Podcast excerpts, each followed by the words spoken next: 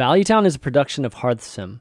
Find out how to support Valuetown by going to patreon.com slash valuetown.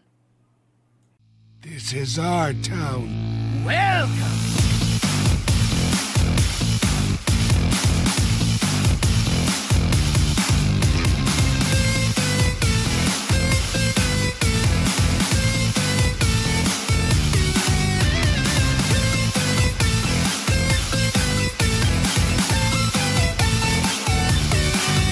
What's up, what's up, everybody? Welcome to episode 192 of Valuetown. I'm Chanman V. That's Gara. Raven's joining us today. What's up, Raven? Uh, hey man, I'm I'm good. I'm good. I finally got some time off now after the Yeah. crazy crazy flurry of playoffs into champs into BlizzCon, which was me just flying back and forth between the UK and uh, uh, America, which was a lot of fun. But uh, I'm home now for at least over Christmas, so I'm I'm doing pretty good. That's good. So the whole off season being in December, does that still even exist? Because I, I remember, I remember a few years ago, I just stopped for Hearthstone because there used to be Seed Store, or there used to be, uh, you know, uh, yeah, Seat Story and and all these different um, tournaments. Like even DreamHack was during December at some points, right? Is it still like that or no? Or, are we seeing actually a break in Um, the Hearthstone season? So I, I think there's a couple of things, tournaments that are coming up. I'm not sure if they've officially been announced, so I don't really want to say anything. But I ain't casting them. I'm staying home over Christmas, so I don't care. Uh, but uh, there is a couple of things coming up, but it definitely like dramatically quietens down because tour stops like will just sort of slow down now because it's coming up to the uh, the, the end anyway of the seasons. There's Yeah. only uh, the the last playoffs and champs to go before we move on to worlds. So uh, everything winds down over Christmas normally, although there's a couple of things. To keep That's good. That's good. There needs to be a break, man. Can't can't have too much. But but then again, we haven't had too much to talk about in the last you know couple weeks because of uh, you know this this lull period before the reveals and and uh, BlizzCon. So um, can't wait for stuff to be announced. But in terms of the events, I think we've seen a ton of events so far. So a break would be nice. But um, but you know we were just talking about something else before we get into all this Hearthstone talk. Let's talk about the we real. We're talking about movies and previews, and uh, well, first off, you know, Rip Stan Lee, you know, uh, just obviously huge loss there um, to all the comic folks and everybody loves all the Marvel movies. Um, but also, what was announced was a Pokemon live action or kind of live action. It's like Why live action CGI ish First of all, whatever. You know eh, whatever you call it. Anyways pokemon movie all right? Live action movie. All right so uh, your your thoughts on that before we start talking hearthstone? What do you guys I, think? I I, mean- want to start because Raven is super excited about it. okay. Uh, I'm dreaming about something like this uh, that since I'm basically I think six years old or something. So basically, my, my entire life, I was like imagining as a kid how would real life Pokemons look like, and this trailer came out of nowhere, like completely out of nowhere. Nobody expected it, and the community seems to be so shocked because it looks actually good. Usually, whenever Right. they do something like this, it looks horrible. And it would be better to not do anything like that. But it looks good. Like super exciting. Yeah, so like similar to Gara, like I, I played Pokemon Red was my first. Yeah, I got a Game Boy and played Pokemon Red was my first, you know, super early console.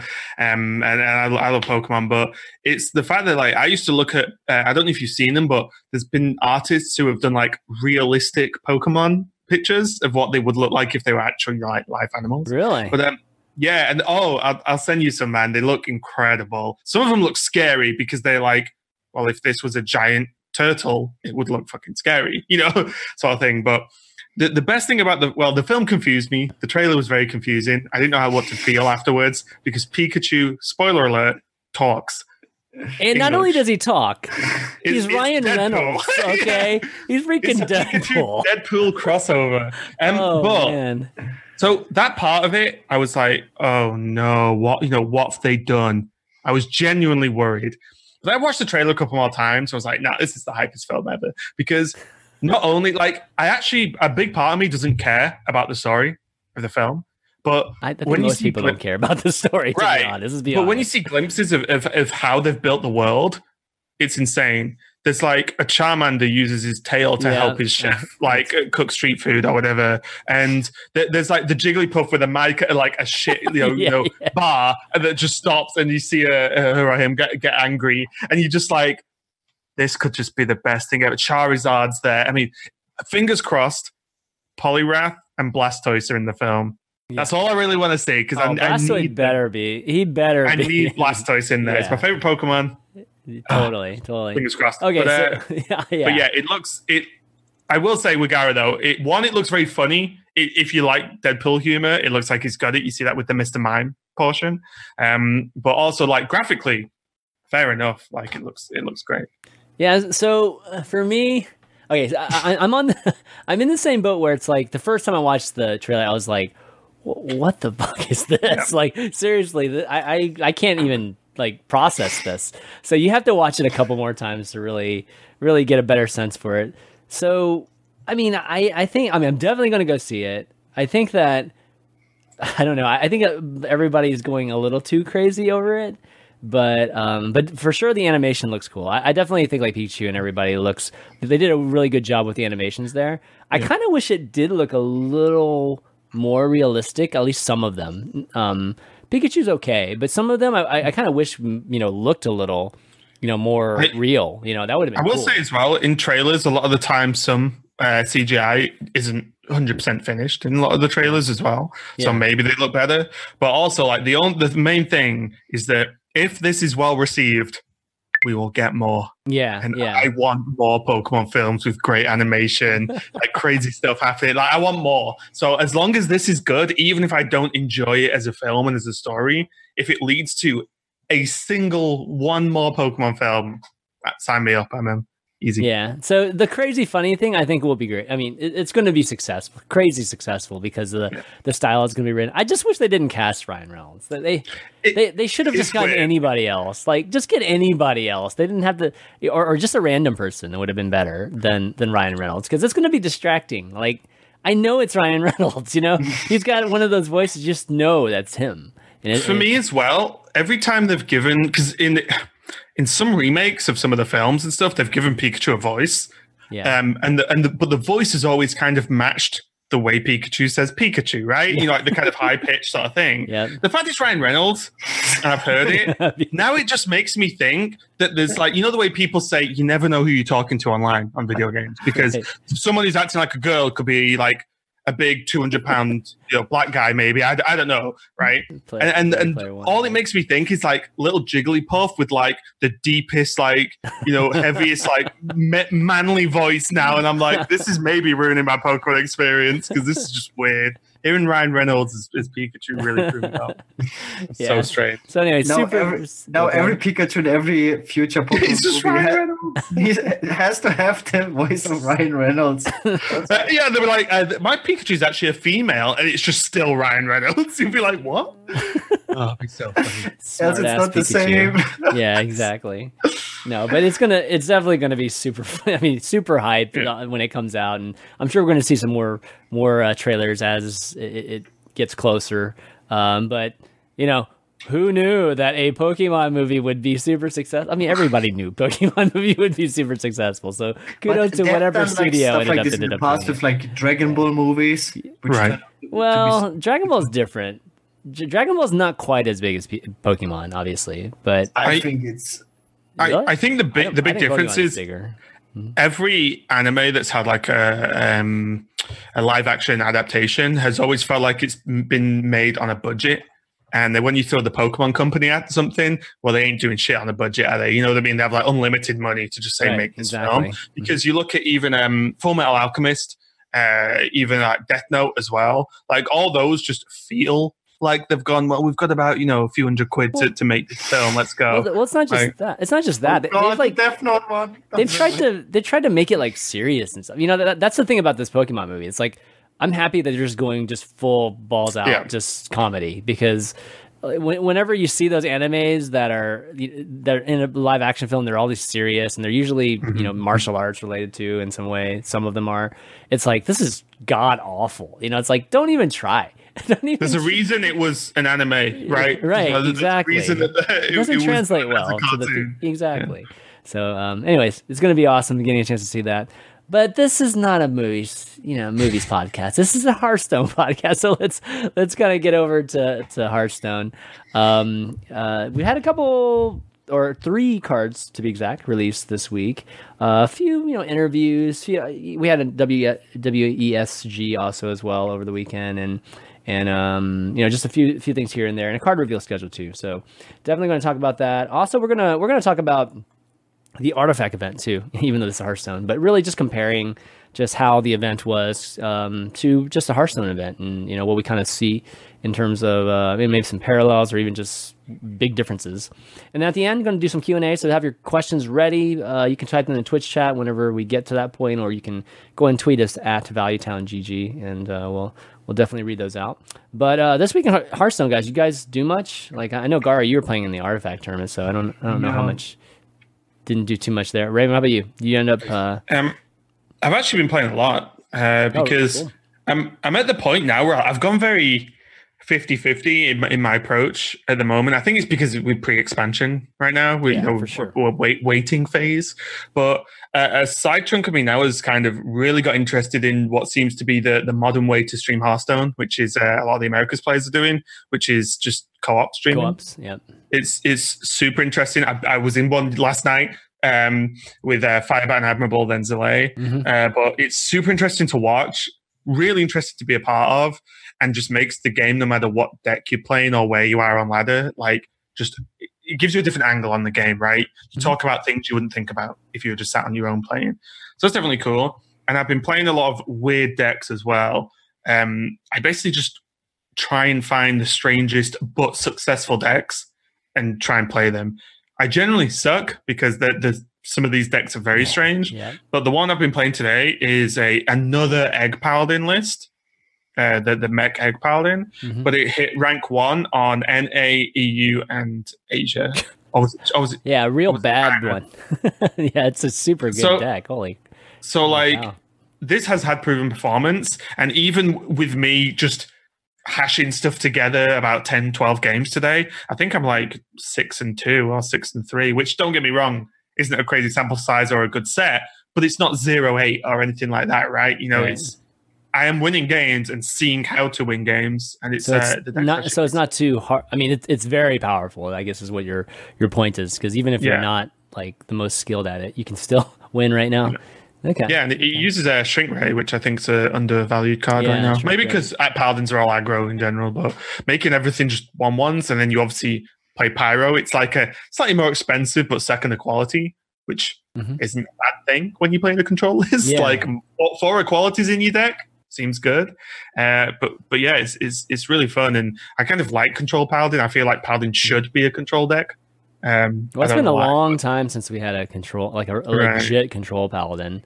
I mean, when was the last time? I mean, was it back when Rag was around? You know, like Light Lord and. I think it was the Light Lord and also the uh, Quartermaster days, if you could call that not, control, because it, really it, it, it, did go late game, mm-hmm. but it you know you, it did have Quartermaster, so I don't know. It was mid range to control, I guess. But yeah, the double rag was a was a cool list. Yeah, that was years ago. I mean, that yeah. was like probably over two years ago, possibly. So, but um, yeah, so for me, I, have uh, I've actually been just running all kinds of just weird even shamans. I like.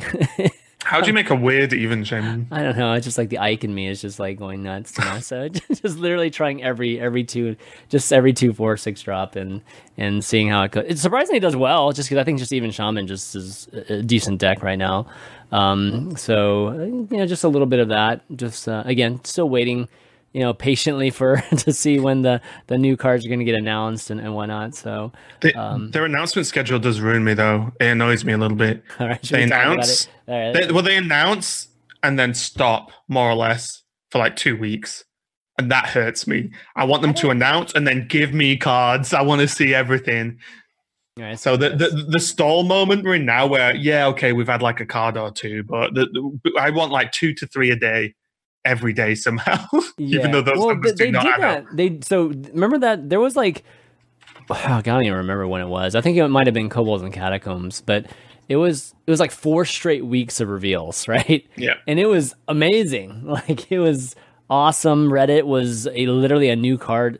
It's just the, all the threads were basically about new cards, and it was you know just had separate discussions for each card, and it was like really really awesome. then they just lately been doing this two week thing, and yeah, I agree. I, I don't love it. You know, like I, f- I feel like it, they role. lose hype. Yeah, it, it's very. I, I don't know. I think um they they gain a lot because this expansion just looks cool. Looks quite different. They've got some of the themes around it that look cool, but then it just and now nothing for two weeks. You know, well, two weeks is a pretty long time for people who've been waiting for expansion for months. Right. right? I mean, we don't need two weeks to absorb all the videos that were made, you know, or, right. or, take a look at a graphic of a card and talk about it. So, I mean, maybe a week, but less than a week would be probably ideal. You know, like five. And l- let everyone get home from BlizzCon and get settled, and then and yeah. then start announcing. exactly. Okay, so Gara, you pointed out something about the dates. So the dates seem to be very, very in line with something else. So the dates I'm talking about, by the way, are these uh, card reveals or these official schedule. It starts off on the 19th and ends on the 28th. Uh, so it starts off the 19th with a uh, stream with Peter Whalen and Regis Killbin, which is really cool that Regis getting a chance to do that. And then um, it's going to be ending with uh, Dean uh, Iksar and uh, Brian Kibler, you know, doing this final just dump cards, you know, in our face kind of thing. So uh, Gara, yeah, what's what's about these dates are are very interesting. Well, well, on the nineteenth, uh, Artifact is gonna go open beta, so that's like a very big date for that game. And on the 29th or 28th, uh, that's the release of Artifact.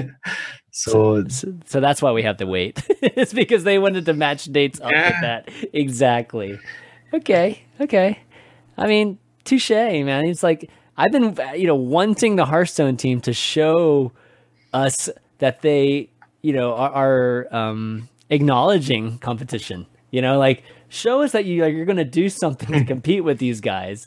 And so at least this is, you know, I feel like this is the first time I'm actually seeing, you know, a little bit of gamesmanship here, you know, from the team from Team Five. So what what's really funny is I I personally don't even think the crossover is that heavy as well. I don't either, but you know what I mean. The potential player like, base, but yeah, it is. It is, it is, not, right? the correct business decision. Let's be honest, right? Like, mm-hmm. is the correct. If I was running Blizzard, or head of Team Five or whatever, I would do this as well. So this makes sense. Well, so that that begs a good question because you know one thing I always wonder when I get into my my car, you know, I'm driving around, is like, man, every single radio station is playing a commercial at the same time.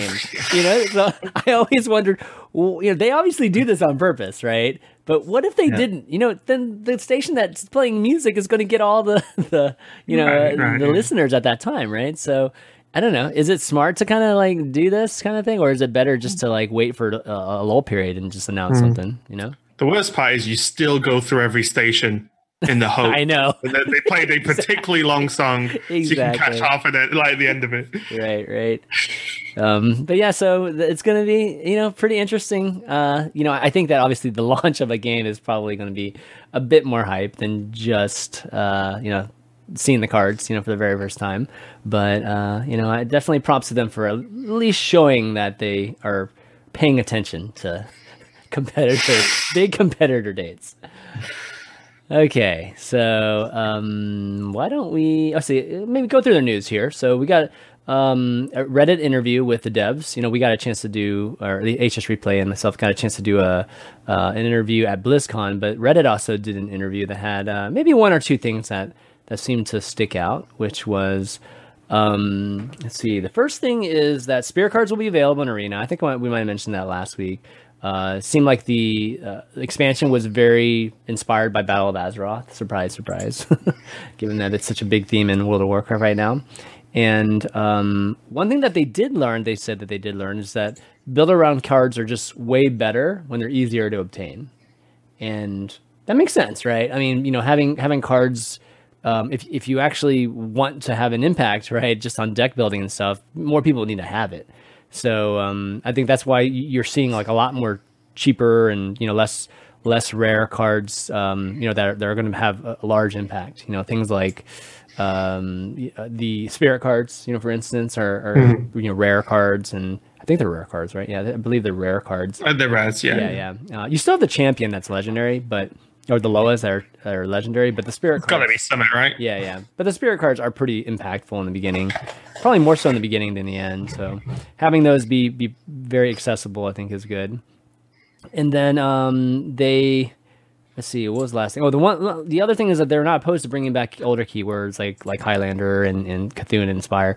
But lastly, they're that there are going to be pirates. We already noticed like a, like one or two pirates already, but um, they won't all be cheap though. So it's not going to you know be this this pirate warrior type of archetype that we've seen before. Um, which to be honest, like I don't have we ever had a mid range pirate Gara like. uh, I don't think that's ever existed really. So, uh, you know, I, I I mean- can it can it even be good?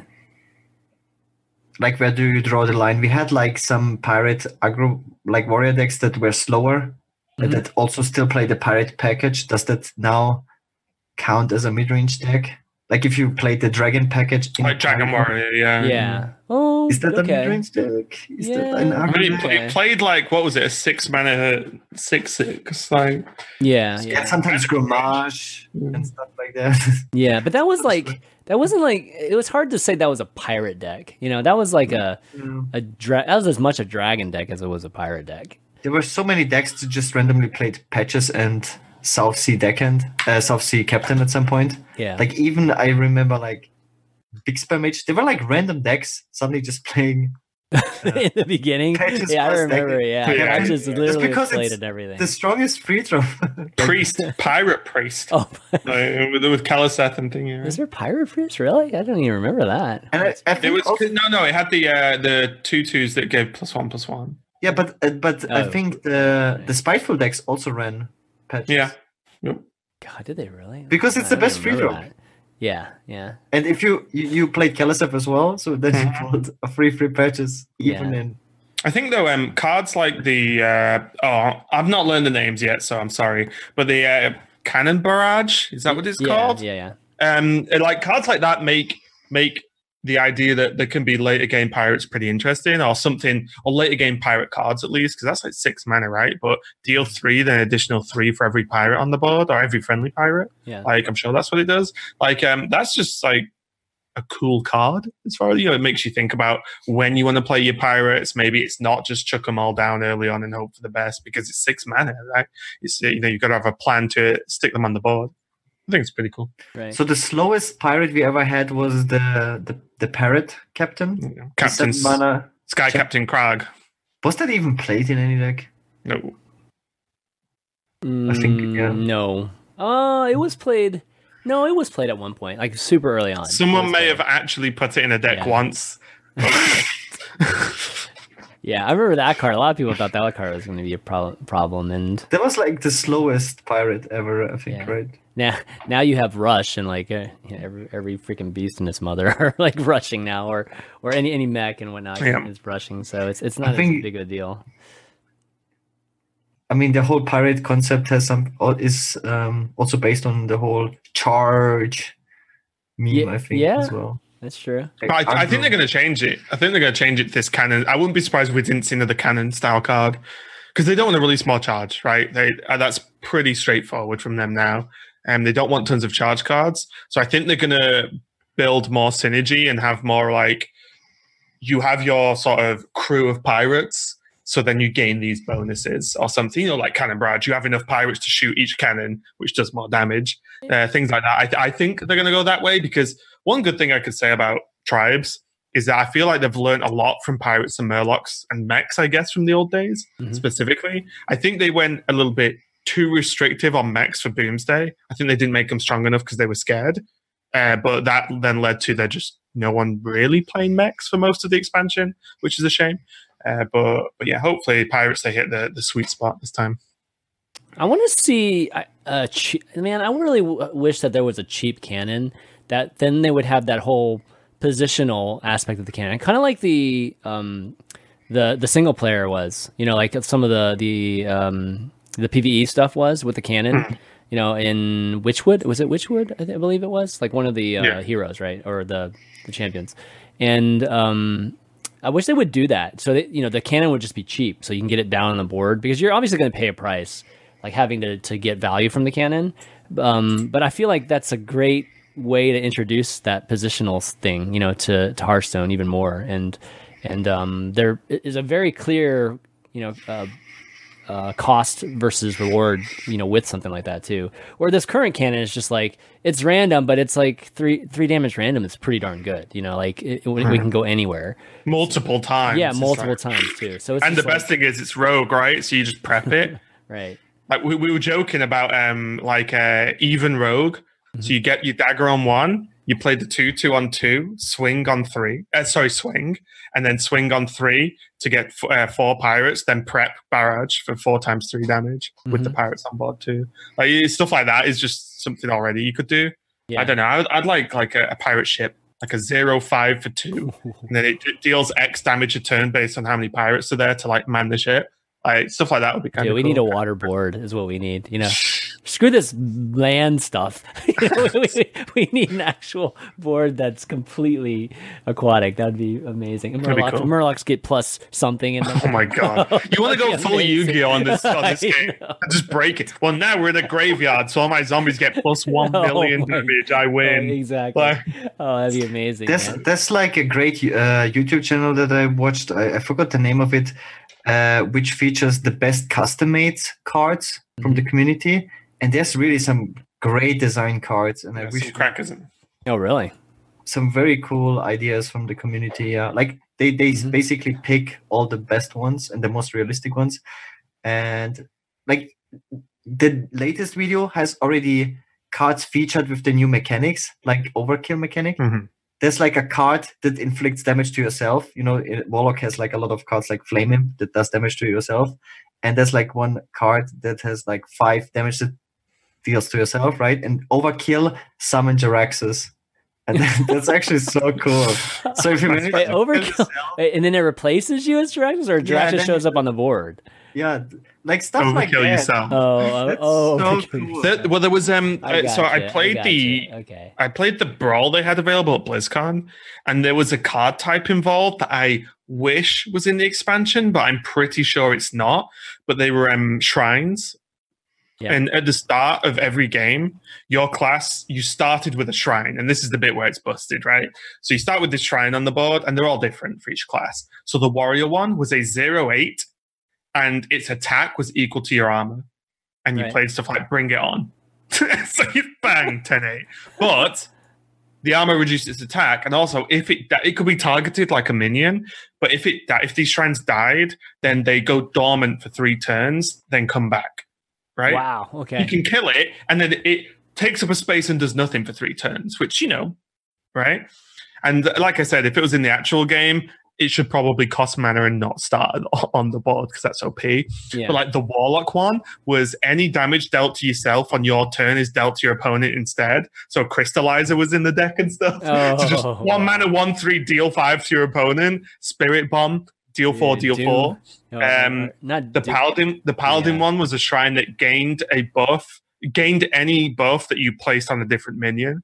Which Yeah. was awesome because you just like you know play Lynessa deck or something, and like those ideas were cool because it's something on the board that your opponents have to deal with or consider at least Yeah. and then but if they do get rid of it because some of them they all weren't zero eight some of them were like zero four or zero six Yeah. Yeah. um, if you got rid of it and killed it then it just doesn't exist for three turns and i think that could be really cool if you had to pay mana for it to be on the board Yeah. then like that it's a kind of a cool objective style gameplay Right, which Lots uh, we are going to see, right? Shrines and the shrine and all that stuff. So, um, you know, in, in the PVE stuff is coming up. That's going to be Right. fun. It's going to be fun. Um, okay, well, let's see. Another bit of news here we got is oh WESG. So, surprise, surprise. Just saying, it's going to be wins another, you know, at least a mini tournament. He's going to be representing the U.S. in in WESG, but you know, just just shows that he's the best player in the world right now, and uh, he just definitely keeps on rolling. When is WSG? When, when is the the final tournament? Do you know? Um, I- this tournament sneaks up on me like literally every single year. I, I I know nothing about it until it actually happens. it's, It's- it genuinely is one of the most poorly organized advertised and run tournaments i've ever seen with the biggest prize pool. Be- We get the biggest got- prize yeah, pool. I think yeah, it's the second exactly. second biggest prize pool in like the world. maybe apart from Chinese tournaments, sorry, but like in in you know the the general scene, second biggest prize pool, right? Crazy. And it's for so many different games. It should be huge, and yet they, for example, the qualifiers were done by uh, community casters. Basically, most of the qualifiers were done by um, uh, volunteers. There's the word I was looking for. Mhm. Um, and I'm not saying that they're bad by any means, but you, you know, look at the prize pool and, and look at the rest of it, and also the website, 2018 WSG. You click on results and it links to the 2017 results. So no one can really say who won what apart from the people who won them and, and saying because we know saying. I mean, there's there's a bunch more too. Like you represent, you know, their regions and their countries. well, I do know um, So- Justine won the uh, the female Yeah, Americas, I won- yeah, believe. Yeah, that was cool. Yeah, Justine Uh, won that but, one. but honestly, outside of that, I could I it's my bloody job to know. This is the worst part. Me too. I couldn't tell you. I couldn't tell you who's doing well apart from saying I actually don't know. I tried to find it and couldn't. Yeah, So, I mean, I will say it's not all over yet. Like uh, some of the European uh, countries Oh, and stuff are going still on. playing, so Mhm. there's still bits going on. So it's not finished, but they make it hard, and they shouldn't. Like, And it annoys me. This- Uh, people didn't even know about the qualifiers. The players didn't even know where to sign up, and it's like, with no players, there's no tournament. What's going on? Ah, you were going to play in it, right, Gar? Or, uh, or, Yeah, but then it ended up being on the same day Right. as the Artifact Preview Tournament. And this is like the only qualifier I'm looking for, like for the entire year, because it's like the second biggest prize Hmm. pool. You play one qualifier for every region, for every country. There's Yeah. only one qualifier, and only first place advances. it's the same with uh, Fino, right? Fino didn't play and played uh, in the Artifact tournament, and it's like the thing is as well, like you, Fino, these are people that can can qualify. You know that you, it's not like random players are like, oh, you know, I can't play in it, whatever. It's like these are people who can like win and go and play in the grand final for like billions of dollars or whatever the hell the, the prize pool is at the end. And, and like the fact that it's hard to play in as a player, and not because of the difficult player pool, but because it's literally hard to find the website to, to sign, sign up to. for it? That's pretty- that's pretty bad. Mind blowing to me. And, and- Yeah. and, the hardest part about that was because last year, for example, usually you know, like roughly, because it's like every year that um, by the end of Oc- October there were the finals, and the qualifiers happened like at the beginning of October. Hmm. And this year, the beginning of October, no qualifiers. So and we, nobody knew who to even ask. Like when are the European qualifiers? There's like no announcement. so what you're saying? Is, so you, what you're saying is saying just one because he was the only only Yeah, he was the participant. only one who turned up. basically, ten thousand free, ten thousand dollars. I mean, but honestly, that's um one of the more serious uh, issues with the the uh, the female tournaments they run for every game.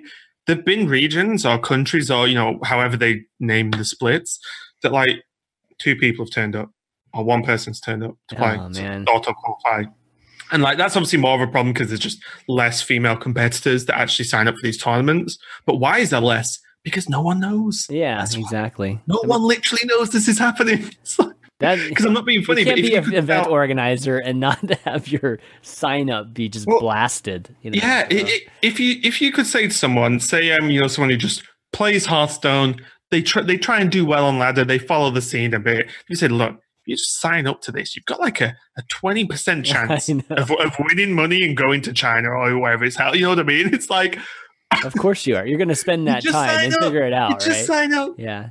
That maybe maybe that, maybe this is the new t- this is the new type of tournament now in Hearthstone. It's Oh, the challenge is actually figuring the doing the diligence of how to how to sign up, and if you can get past me out. that, then then you're halfway there. That's Because uh, it makes me look bad as well. Because I'm like, I'm supposed to know who's winning what, who's playing in what, when are these, to- and like, it's so hard to find out. Dude, if you look at some of the HCT qualifiers, there was a big part of the like entering the tournament and, and I was clicking. Yeah, Sign- is sign- signing up within the first two minutes when it shows up.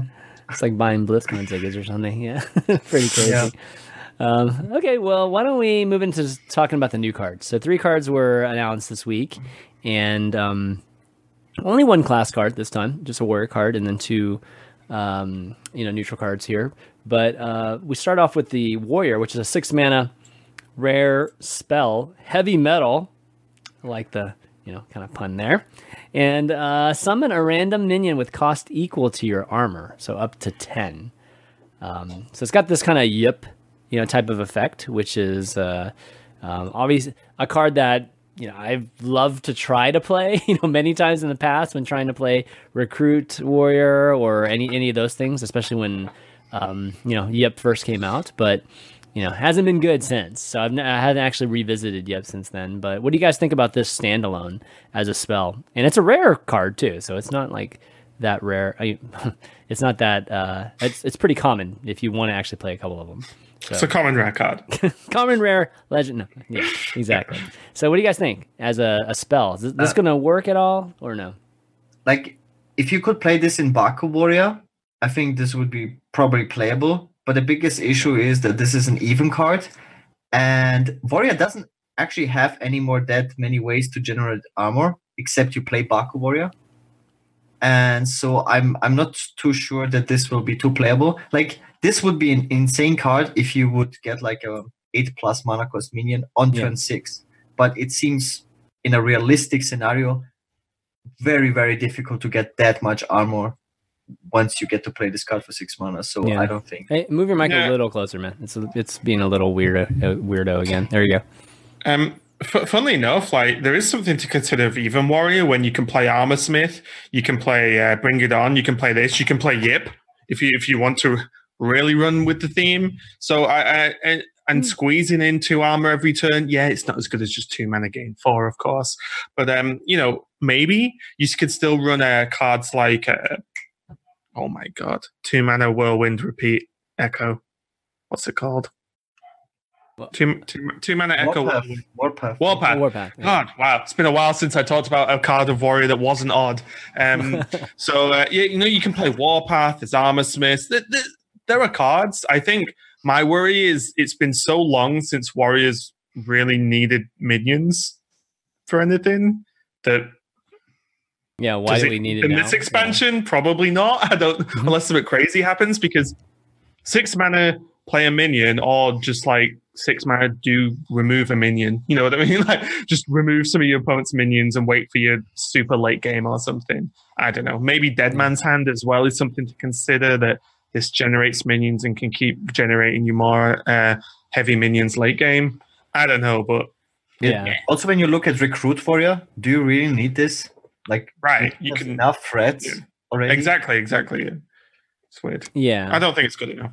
I, Honestly. I, I And- do I, I do like the ability to have more uh, just more cards that have this effect because you know the one thing with Yep I, just speaking of of playing it is that there was only one of him you know like and it was such a major part. It, it was supposed to be the late game card you know for a Warrior at the time you know and I was like I wish I had another one of these you know just to kind of maybe fill out a big Warrior type of uh, deck. So having this you know it, it kind of feels it feels like it might be something. Like it feels like playing a big priest you know with one of those those kind of uh you know, the six manas you know summon something right that's five five or whatever. It, it feels like you know warrior could have something like that you know for a big warrior but There's- um but the There's definitely something to be said for redundancy in a deck, right? yeah Like you want more of the same thing in general. yeah yeah ironheart actually somebody mentioned ironheart too yeah I- ironheart's really cheap and you can at least you know get get some But- decent but value immediately right But it's like a one mana card, right? So you would Yeah. need to You play like play a even. Yeah. you just- control. Um,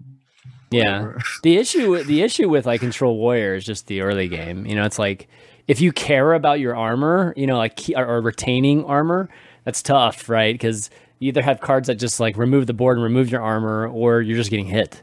So um, it's definitely really tricky to balance that. crystallizes. Let's go. crystallizers yeah um, okay so next thing we got here is ticket scalper it's a it's a pirate like we were we were mentioning before but there's gonna be more pirates in this uh, expansion four mana five three and it's a common card so overkill draw two cards wow that's pretty hard to uh i guess Okay, i guess so- it's it's probably the gonna die question and get two cards basically it's it's generally What what I couldn't see or find out yet is if if the opponent trades stuff into your No. guy. Only on your turn. it's only in your turn Alright. yeah You, you, because you have to attack is the way overkill works. yeah So Yeah. it's not so good. No. Well, I no, don't- I think like no. so, so the, the the five attack um almost always guarantee overkill, right? If we're imagining it on curve play, right? Five attack on four is pretty high yeah. damage. You're gonna yeah. So you're probably going to overkill if you get to attack. Um, and then if you get to attack, the card to me is insane, right? You play pirate deck and you get to kill a thing and draw two cards. Like that feels strong. Um, the the biggest question, of course, is does it ever live? And that all depends on other pirate cards. Like uh, you know, South Sea Captain. If that's stuck to the board, then that makes it six four. Then that's suddenly a very powerful six four overkill draw two. Like that's very Yeah, powerful. But, I don't it's know. um it is as with a lot of you know judging a lot of single tribe cards. It's, it's just It's too it's easy. respective of it's respective shouldn't- of what happens, right? It shouldn't have been a five three. It should definitely not have had three health. You know, like I would have taken a four four. I would have, you know, like it, it would have made more sense to even have that choice as, as a five three. You're going to get traded with like most of the three drops. That's It would have to have three though, right? If it had four, if it if it was a four four, it would just be too strong because it would be a four mana four Yeah, four draw two cards. I, I was exactly. okay. I was first skeptical about this card, right? Because it looks bad.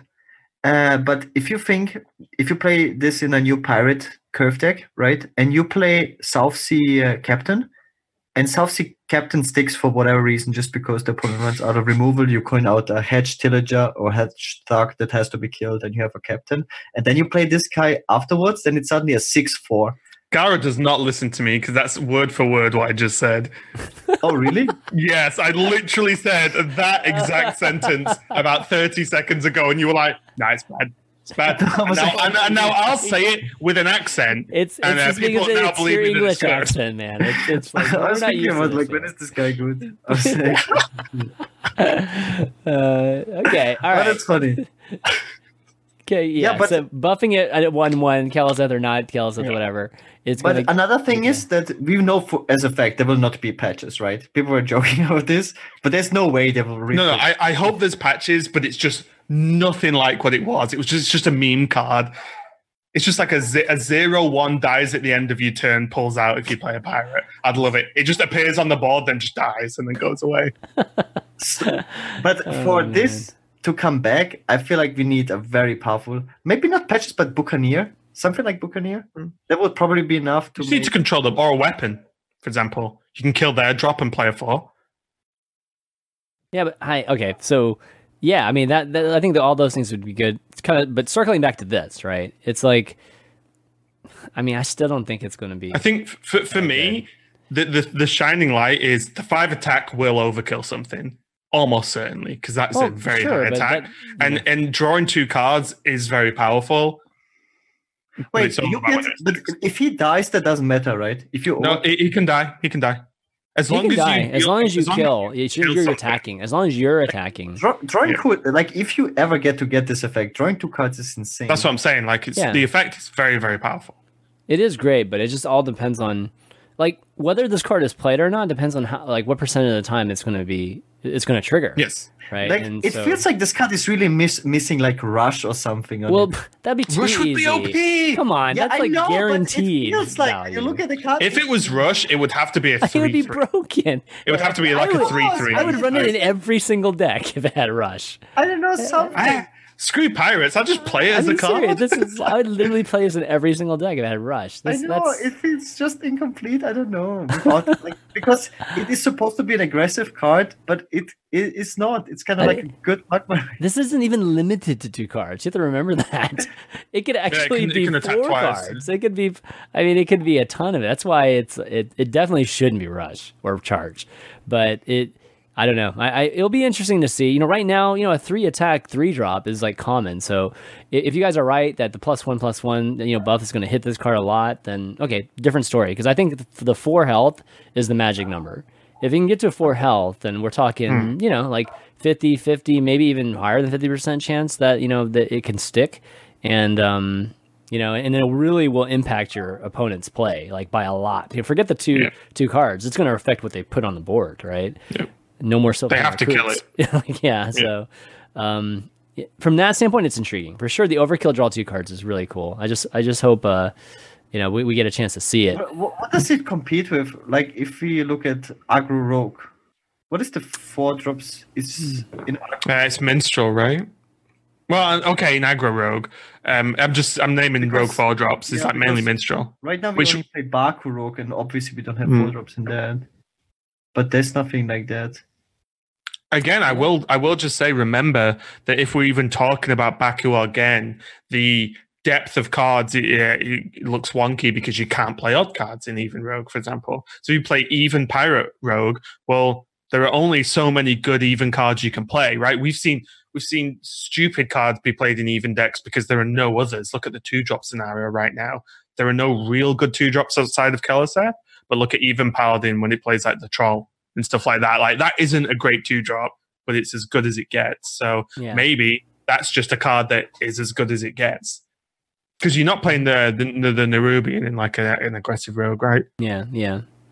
Okay, well, definitely a an interesting card to you It- know that it has- discussion. Definitely potential because Yeah. of the Mhm. tag. Yeah. hmm Yeah. Um, okay, so the last card we have here is a two mana one four. Uh, it's a rare card, belligerent gnome. It's a taunt. Battle cry if your opponent has two or more minions, gain plus one attack. So um, kind of resembles Wyrmrest, you know, just back in the day, just the dragons. If um, those of you that were playing Hearthstone back then. Um, but I, I think that you know you, you don't actually get the benefits from this until like you're at a disadvantage on the board, right? Or, or at least it, somewhat. It's kind of I feel like it's meant to do that. It's meant to be buffed whenever you're you're um, you're potentially in danger on the board. Uh, but it's a two. It's actually a one four taunt. Worst case which historically I think has been pretty good, at least like in arena, you know, and and then at least in that format. I'm not sure how this would work in um, in standard without synergy, but what's your take on it? I think um so one of the problems with Wyrmrest was that it had it gained taunt from its battle cry and not naturally. So sometimes you were playing a one four, Right, right. that's it, right? Whereas this just ha- this is a imagine imagine however good a Stonehill is versus an aggro deck as a minion, not its Right. battle cry, and then imagine that on two. I think Yeah, it's pretty yeah, good. just and then just imagine Odd it's a two- Paladin, just playing against Odd Paladin, and you throw this Odd card Pal- two. It's like even though like Zoo, good. this this buys you like two turns with Zoo.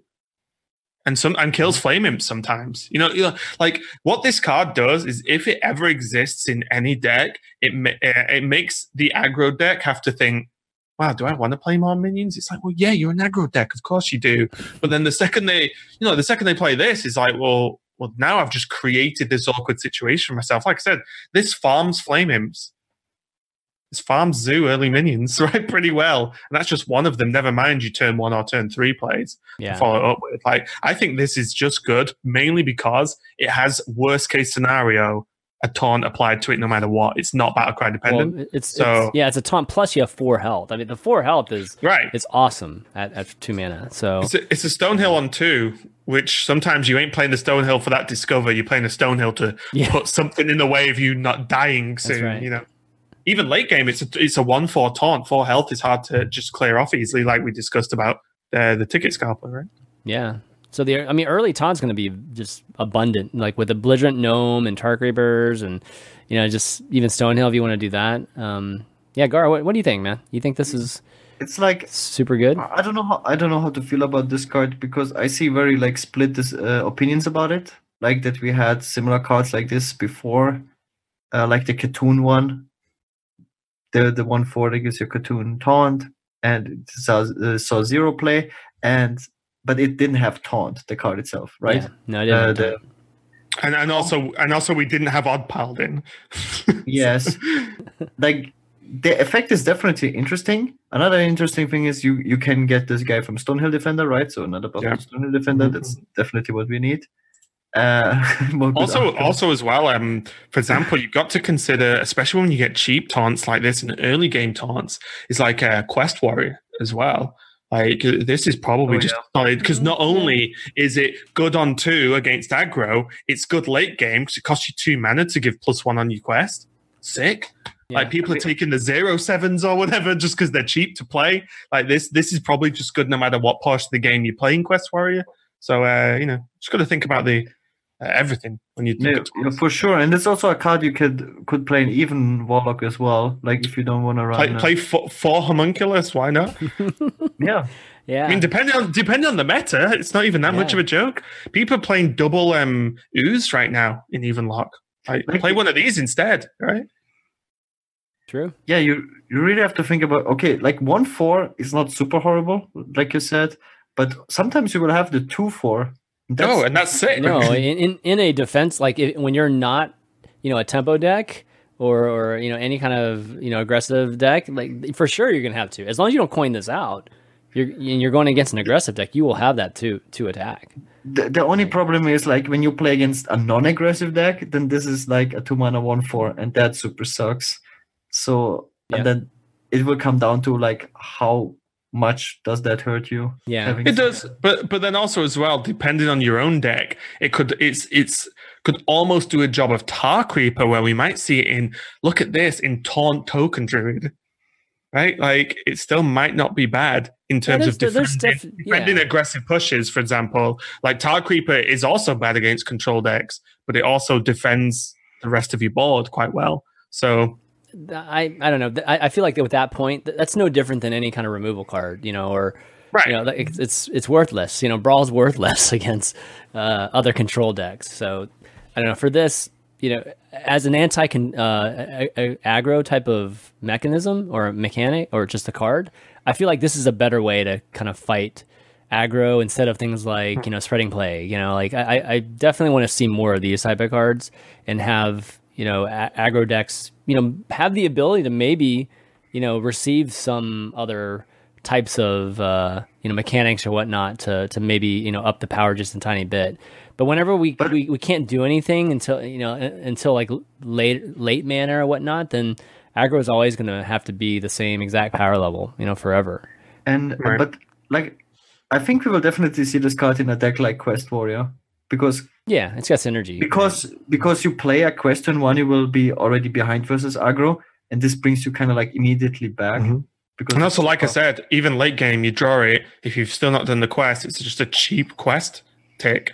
And also, again, worst, you can use it for stuff like brawls. I mean, is this you know, things like that. It's it's just and that I think this card in Quest Warrior is just good at every single point of the game. Better in certain, of course. also from Stonehill Defender to have like Yeah. cheap taunts just yeah? to, to spam. This isn't a quest rogue thing, is it?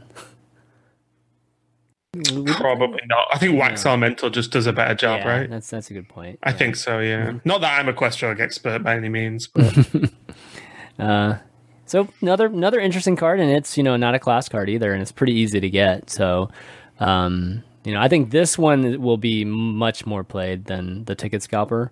At least we'll probably see this one a lot more.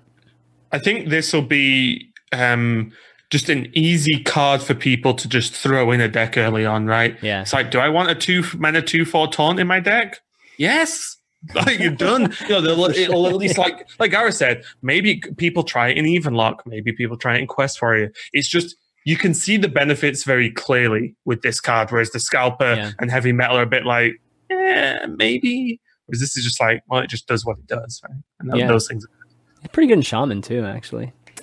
Um, es- Yeah. especially if you get the flame Yeah. down next to it. Yeah. Um, okay. Well, anyways, that's three cards. We're gonna get a bunch of more. We're gonna have a ton more cards in the next week. So uh, it'll be hopefully we will maybe toward the latter end of the week we'll we'll get a bunch more.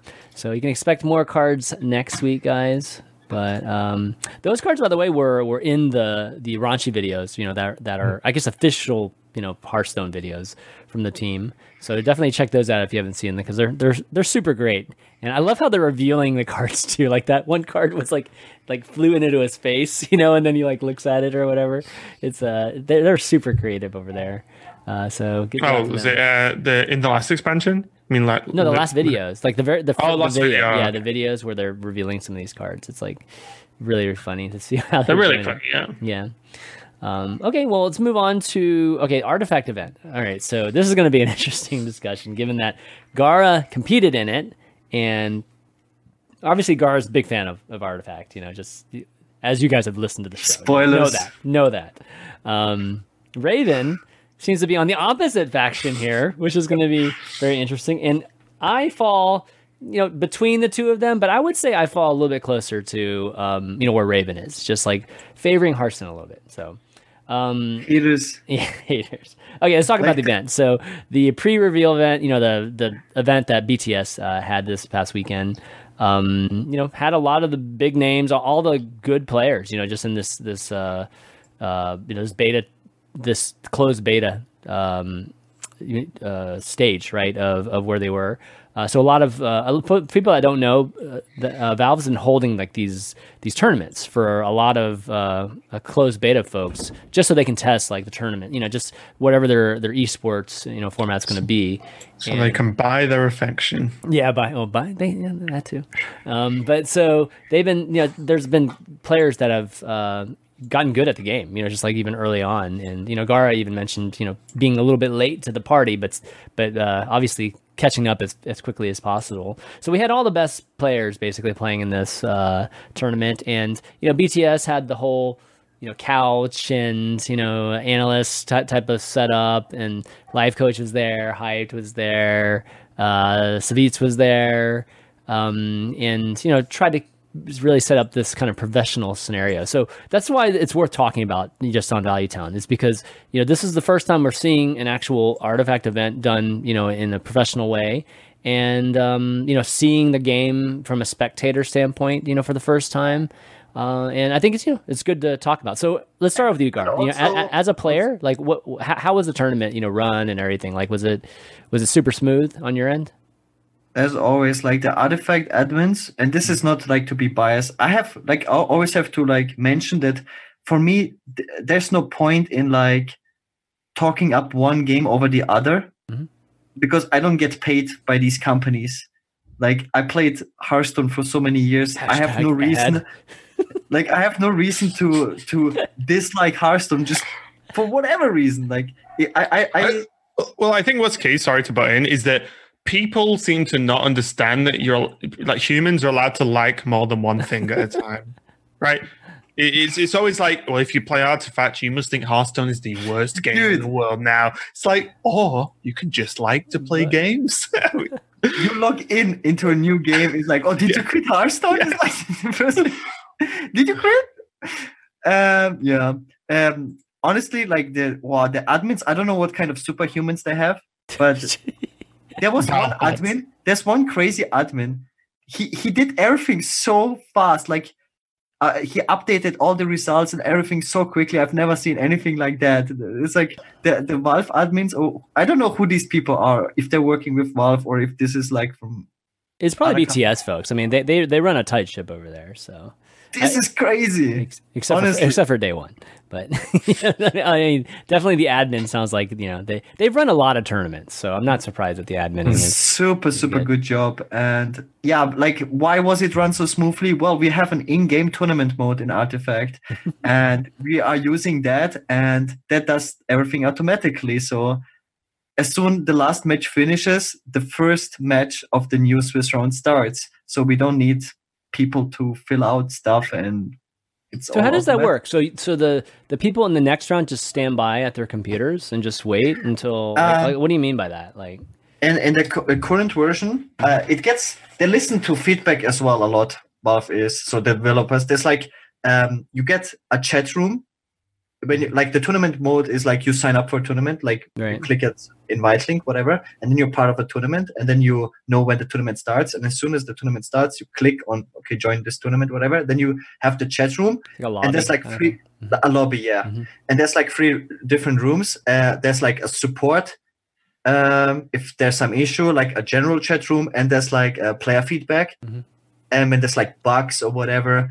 And I sometimes type something there, and they're like like real developers from Valve working on Artifact. They're like, oh, cool.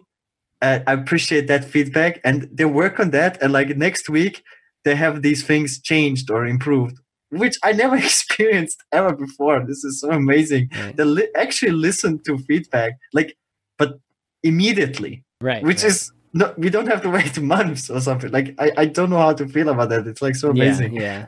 yeah. Um, and so yeah, you have these chat rooms, and in in the game you can see how many matches are still ongoing. So yes, you're waiting at your computer, but you can see like you can look. Okay, there's 27 matches remaining, so you know okay this will last for like another hour, or whatever, before the next round Okay. starts. Okay. Just, just a quick one. Um, what's the time frame on, say, you went AFK for ten minutes and your match came up in five minutes? What What's the was there like a time frame in which you auto concede if you're not back to like start the game? Because I've not seen any of this because I've, I've not played in it. So I think this is very. I think it's five to ten minutes or I'm something. sure the like that. admin. I'm sure there's an admin that can, you know, like Well, it's just the fact override that if it's if it's a built-in tournament mode, you imagine it there's built-in things, right? Like there's Yeah. not going to be admin sat when the game launches for tournaments, right? Like But at, at, at these in the first tournaments, the admins are like, I mean, they have like some superpowers. They can like manipulate. That, like if some player is not there and they don't want this player to disqualify, they they can actually stop it or whatever. Right, right. I'm, I'm just wondering what it's going to be like if be- uh, in-game tournaments become automated in the future. Then, like, if you just go, oh well, the Swiss round happened to have finished earlier. Yeah. Then, like, there's eight matches left. Oh, I can go make a sandwich. Oh shit, they all finished in the same one minute. You know, like now I'm out of the tournament. I'm, I just wonder. These are questions I I'm would sure, ask. I'm sure the automated ones are, are going to be like that, but uh, there's got to be like a custom one that uses the same Sure. engine, uses everything, but there is an actual admin, master admin that can, you know, Sure. that start matches and stop, you know, any of this automation. Okay. So, um, okay, so it sounds like from a, an admin standpoint, it, it ran super smooth and, and well. Um, Raven, like, what was your take on just like the broadcast and Yeah. So, um, it, I'll just separate my thoughts on the game. Yeah, Versus yeah. Let's just separate the game. We'll have that discussion there's- afterwards. There's some Yeah. there's some crossover because Yeah. the game impacts the broadcast, of course. But uh, broadcast it started, and I honestly feel like no one that's done a run of show looked at the run of show for the opening of the Yeah, day I thought the same. way. because it didn't exist. And this is this is no tooting my own horn, right? I suck at this stuff, but they could have shown me the run of show, and I would have said this will be a disaster because I've done it enough times now. You know, like it, they, opened. It didn't look like anyone really knew. I mean, okay, Lifecoach and swim were on the opening. Lifecoach and swim were there to be asked questions, right? They're Right. like the pros. So I, this does not include them per se. They were just there to like talks when they're be talked to. pros, be analysts. Yeah, yeah, exactly. They they they're just like guests. But the two casters opening, I felt like someone had just put a camera on and said, "Right, we're doing this tournament. Go." Like I, I, I feel like they they either hadn't rehearsed, there was no run of show, there was no plan as to what the opening should be, and it literally turned in to I think I want to say an hour to an hour and a half Mhm. of let's fill time. And they filled it in very odd ways. They literally said at one point, well, we've got half an hour to fill. So how was your, your Korean barbecue last night, Swim?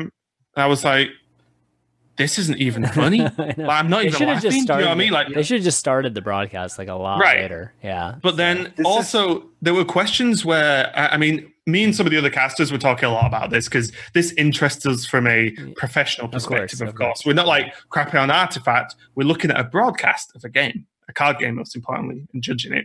Um, but it was just like the whole opening, apart from one very short video, had no graphics support at all. It was four people talking, and they were talking about things, right? Oh, so heroes, they have three item slots that they can put items in. Why couldn't they have just brought up a picture of one of the heroes so we can see it?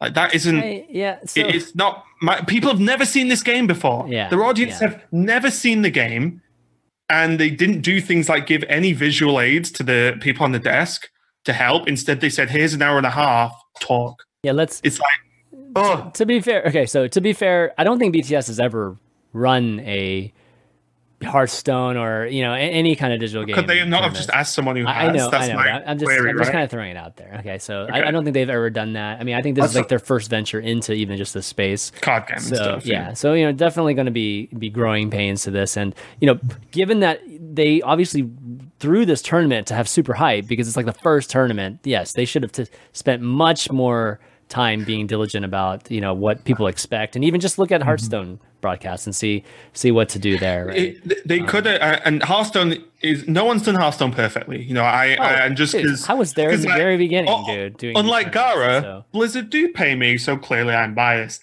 Um, I'm literally wearing a Blizzard shirt. Uh, but anyway, um, Hearthstone doesn't do it perfectly at all. There's always things we want to improve. Uh, everyone wants to improve on, but they could have just mimicked anything and it would have been better, right? You know, like it just would have been at least some level of better.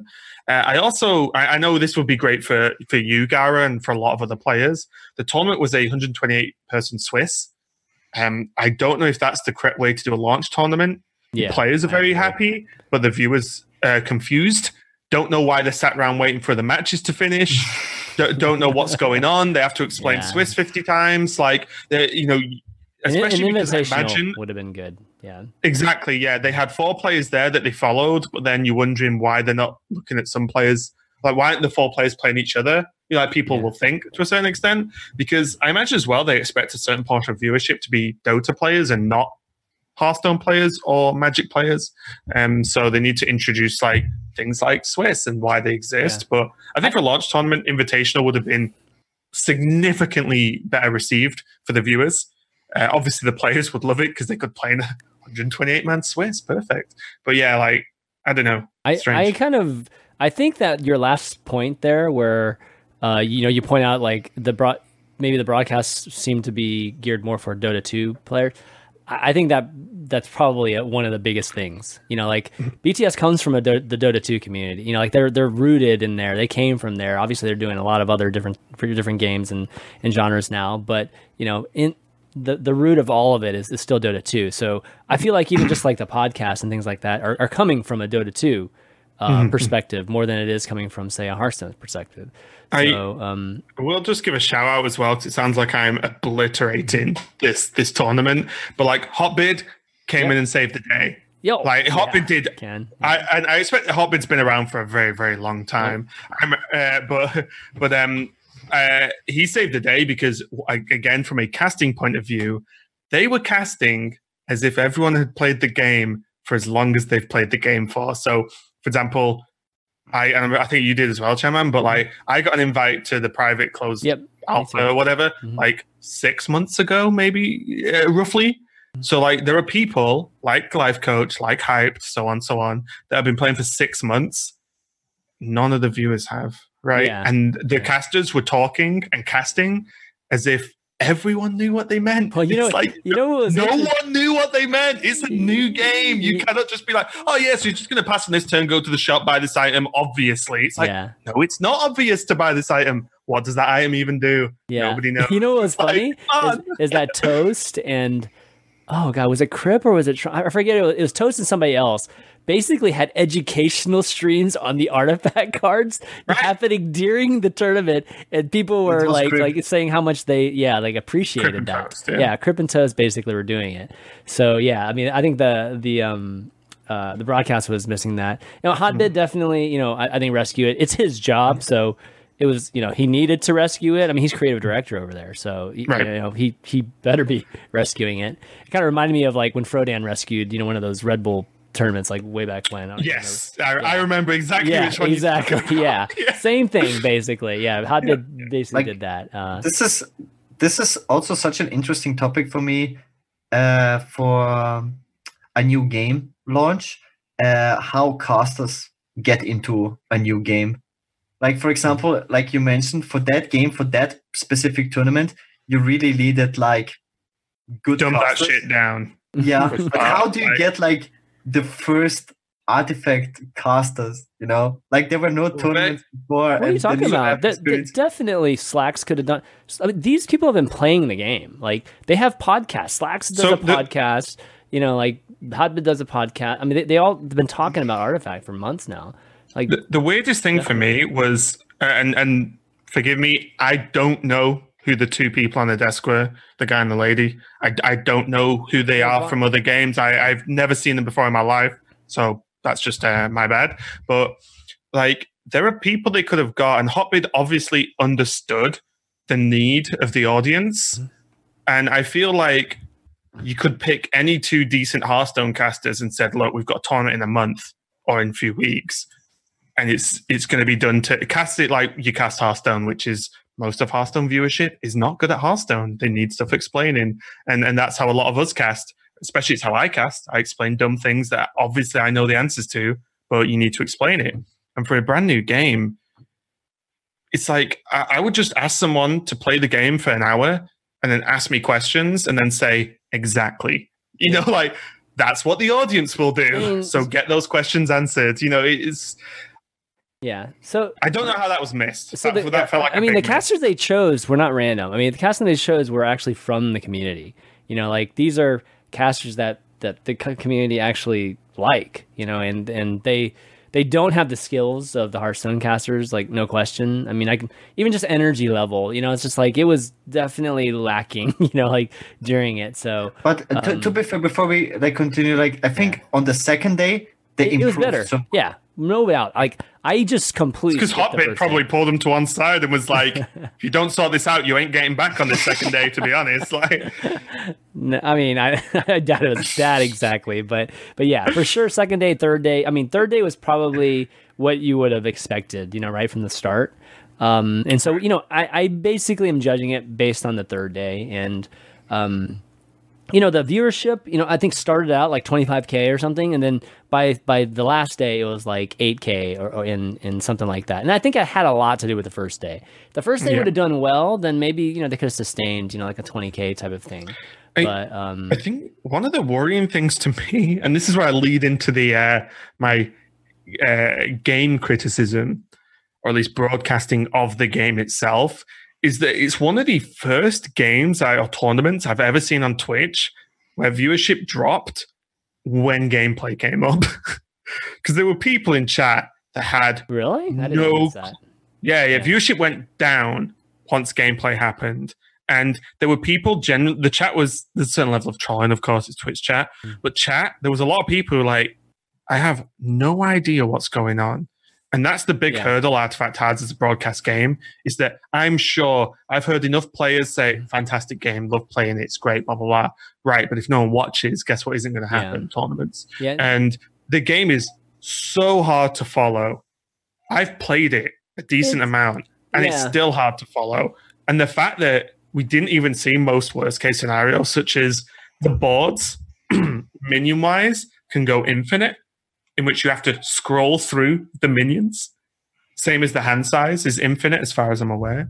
So, like, you can get to positions where because the Mm. combat is uh, opposite combat, they sort of just clash uh, at the end of the turn. You can get like clashes happen just off screen. You literally don't see them because the board is an, an infinite width that obviously cannot fit on a screen. And stuff like that just worries me for the future because there's got to be combo or setups where Well- gives you like 20 minions on a board, and then you're like, Yeah, well, I didn't, I, didn't even think about that. Yeah, that's you know, crazy. it, it's really worrying from a broadcast point. How would you? And then, as a- I always think of it as a casting point. How would you even cast that to make sense? So, guys, uh, here's the board, but what you don't see is another 50 minions over there that heavily impact this turn. Yeah. Give me a minute to scroll through. Right there we Yeah. go. This minion's impact, but you know what I mean? Like, So that's, That's okay. To be fair, wow. that kind of scenario won't happen very often. Like at least from what I've you know seen of the game and, and whatnot. At least to that extent that you're talking about. Um, and it didn't happen very often, anyways. Like during these these broadcasts, it wasn't that bad. Right. One one element I will say that I feel like you know is something people take for granted with Hearthstone is that you know on combat turns, the math just happens instantly. You know, like Oh, yeah. damage just happens. You know, like health just gets reduced, and and you don't actually get to see exactly you know all the actions that happened. Right? You know, even in Magic, you know, arena, like you you see the card actually go and hit. You know, and and you you actually see a little bit more animation. But that's one thing that Hearthstone is super good about. Like the action is very explicit, and and you can actually understand Mm-hmm. what what happened there.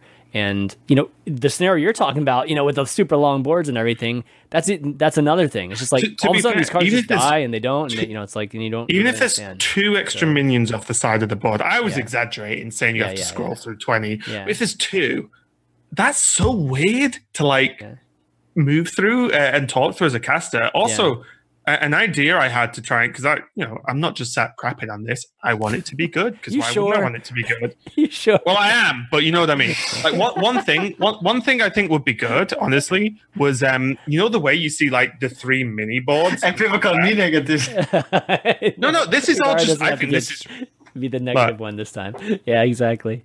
Uh, but go ahead. The the three three boards. The three boards. So you know the way you have the three mini boards, right? Yeah, the big yeah. issue is there are three boards. You cannot view them all at all times because the way the game works is you one board at a time. Yeah. I feel like they need an almost if you watch like poker where they say who's favored, you know, like to, to percentage wise. I think if that was over each board or something like that. So at a glance, Wow. you can be like, oh, so he's losing this lane that I can see, but the other two lanes is green on. So he's losing this lane, but he's ahead on these two lanes. So you have a rough idea of what's going on. I think something like that could be very good for a base viewer. So they at least can follow the idea of, okay, this lane's the bottom half, which would be the bottom player, is red, but the other two lanes are green for him. So he's clearly trying to, he's Yeah. doing well in these two lanes, but he's struggling here. So maybe his opponent wants to bust one of the other lanes too. yeah. You know, like that's Yeah. something you could talk about, and that is a very simple visual thing to implement. And I think that would greatly improve the understanding from a from Well, a viewer point. there it doesn't have to be i mean it, it could be one of two things i mean if the game doesn't have it then obviously you can artificially create some kind of Yes, yeah. scoring system I mean, this is something I, i've actually had an issue with even hearthstone it's just that the viewers don't know who's winning and losing sometimes Mm-hmm. right and and there's it would be nice, you know, like when poker they show all these percentages, so so it's very Super clear. yeah. It's very clear as to, as to what what situation the players are in. Yeah, but to your point, I, I agree with that. And you know, if, if it has to be like BTS that does something like that, they can come up with something. You know, like figure out some type of algorithm Mm-hmm. or formula that derives some kind of score or, or some type of you know advantage, not advantage, and display that.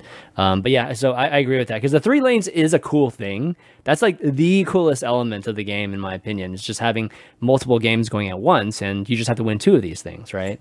Um, and having the ability to you know distribute resources based on how you strategically want to go about doing that. But that's the whole game, right? Yeah, I mean You know, that, that like, is uh, that is yeah, the core it- of the game. it- know, it's the core of the game, and the thing that makes the game unique. Yeah. Yeah, it's the hardest thing to keep up with as a viewer. And to me, like that's problem number one because you want the viewer to understand why the game's cool.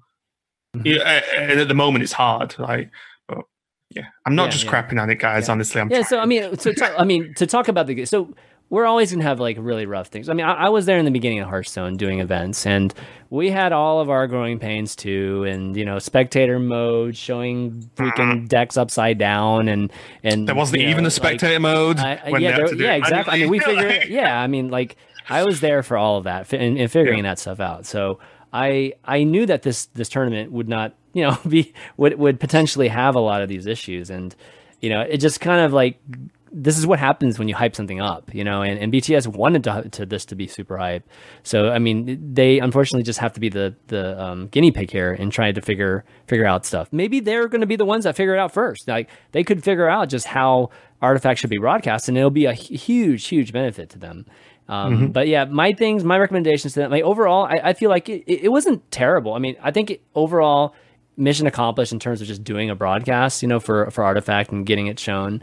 Um, but yeah, the biggest things for format sh- it should have been invitational, and um, they they just need to. You know, another thing that I noticed is that the cameras are a big factor in in Hearthstone. You know, like showing cams, you know, of the players. I was just thinking. yeah, this. and, and I remember like I, I went through this. Like I remember like like the going through this thinking. It's just like the emotions from the actual player is a huge part of of showing it, and I don't know if Artifact has the real estate to do that, given everything that has to be on the screen.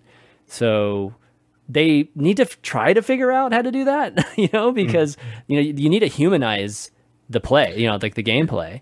And It's one of the big things I've heard from people who uh, who either watch uh, some other like team esports like League or Overwatch, Yeah. where you don't really see player cams all the time, and also people who've watched other sports. Like a lot of the broadcast crews we work with for HCT don't work like the camera guys don't work in esports; they just do this show, right? They work in loads of other stuff, Yeah. and a lot of them have said like, "Oh, it's so cool that you get to like just watch the players."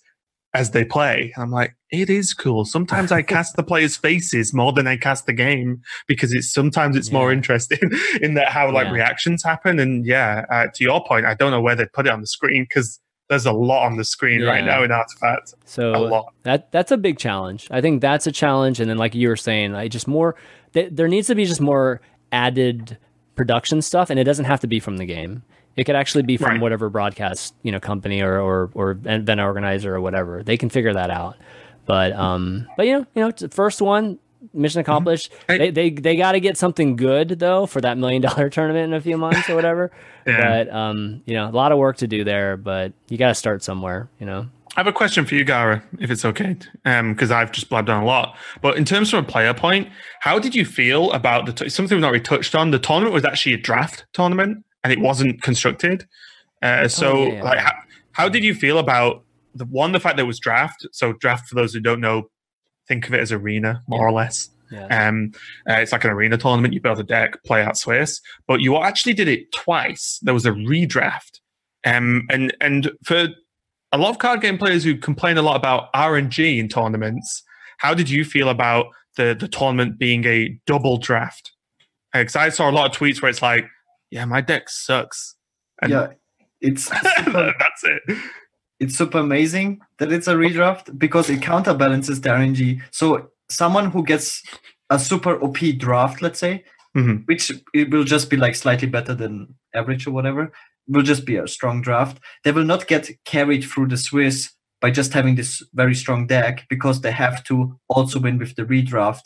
So basically, the player who ended up winning the tournament, Joe Larson, he had to go through three drafts and he went completely undefeated. He didn't drop a single game through the entire tournament with co- three completely different de- drafts and def- different decks. That makes this much, much more impressive. And if you happen to get a bad draft, then you're basically trying to survive the first three rounds of Swiss. Let's say go two and one. But but but you, Or- you couldn't Hey, right because if you lose more let's than one match, you're out. G- guys, let, no, let, you, let, you can us go explain six this. one. Let's explain No, this a little go- bit better. Like with redraft, like let, us walk through exactly what this format is. Okay, so you drafted a deck, right? it's very similar to Magic. If people are familiar with the Magic draft system, um, it's way more familiar with that than um, Arena. Because Hmm. in Arena you have to play every single card you draft, and in Magic you will also have have like extra cards. Yeah, you have an in- inventory of cards, right? So, yeah. And in in Magic, it's uh, in Artifact, it's the same. You will have you draft a bunch of cards, and then you build the best decks with those cards. Uh, you will end up with um, heroes because that's how you build a deck in Artifact with item cards, hero cards, and Mhm. magic cards, whatever. And you decide during the draft which colors you want to go for, very similar as in Magic. And then you build a deck. And according to which heroes you got and how powerful spells you have and whatever, that's how strong your deck will be. And so yeah, there will be people with better decks and with weaker decks. But that goes like both ways then. Uh, to counterbalance that RNG of good decks, after three rounds of Swiss, everyone has to redraft a new deck. Again, you go through the entire draft process, whatever. And so people that got a good deck, they don't get carried by their good deck.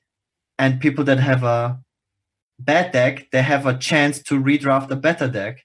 So I think this is amazing from a player perspective. Okay.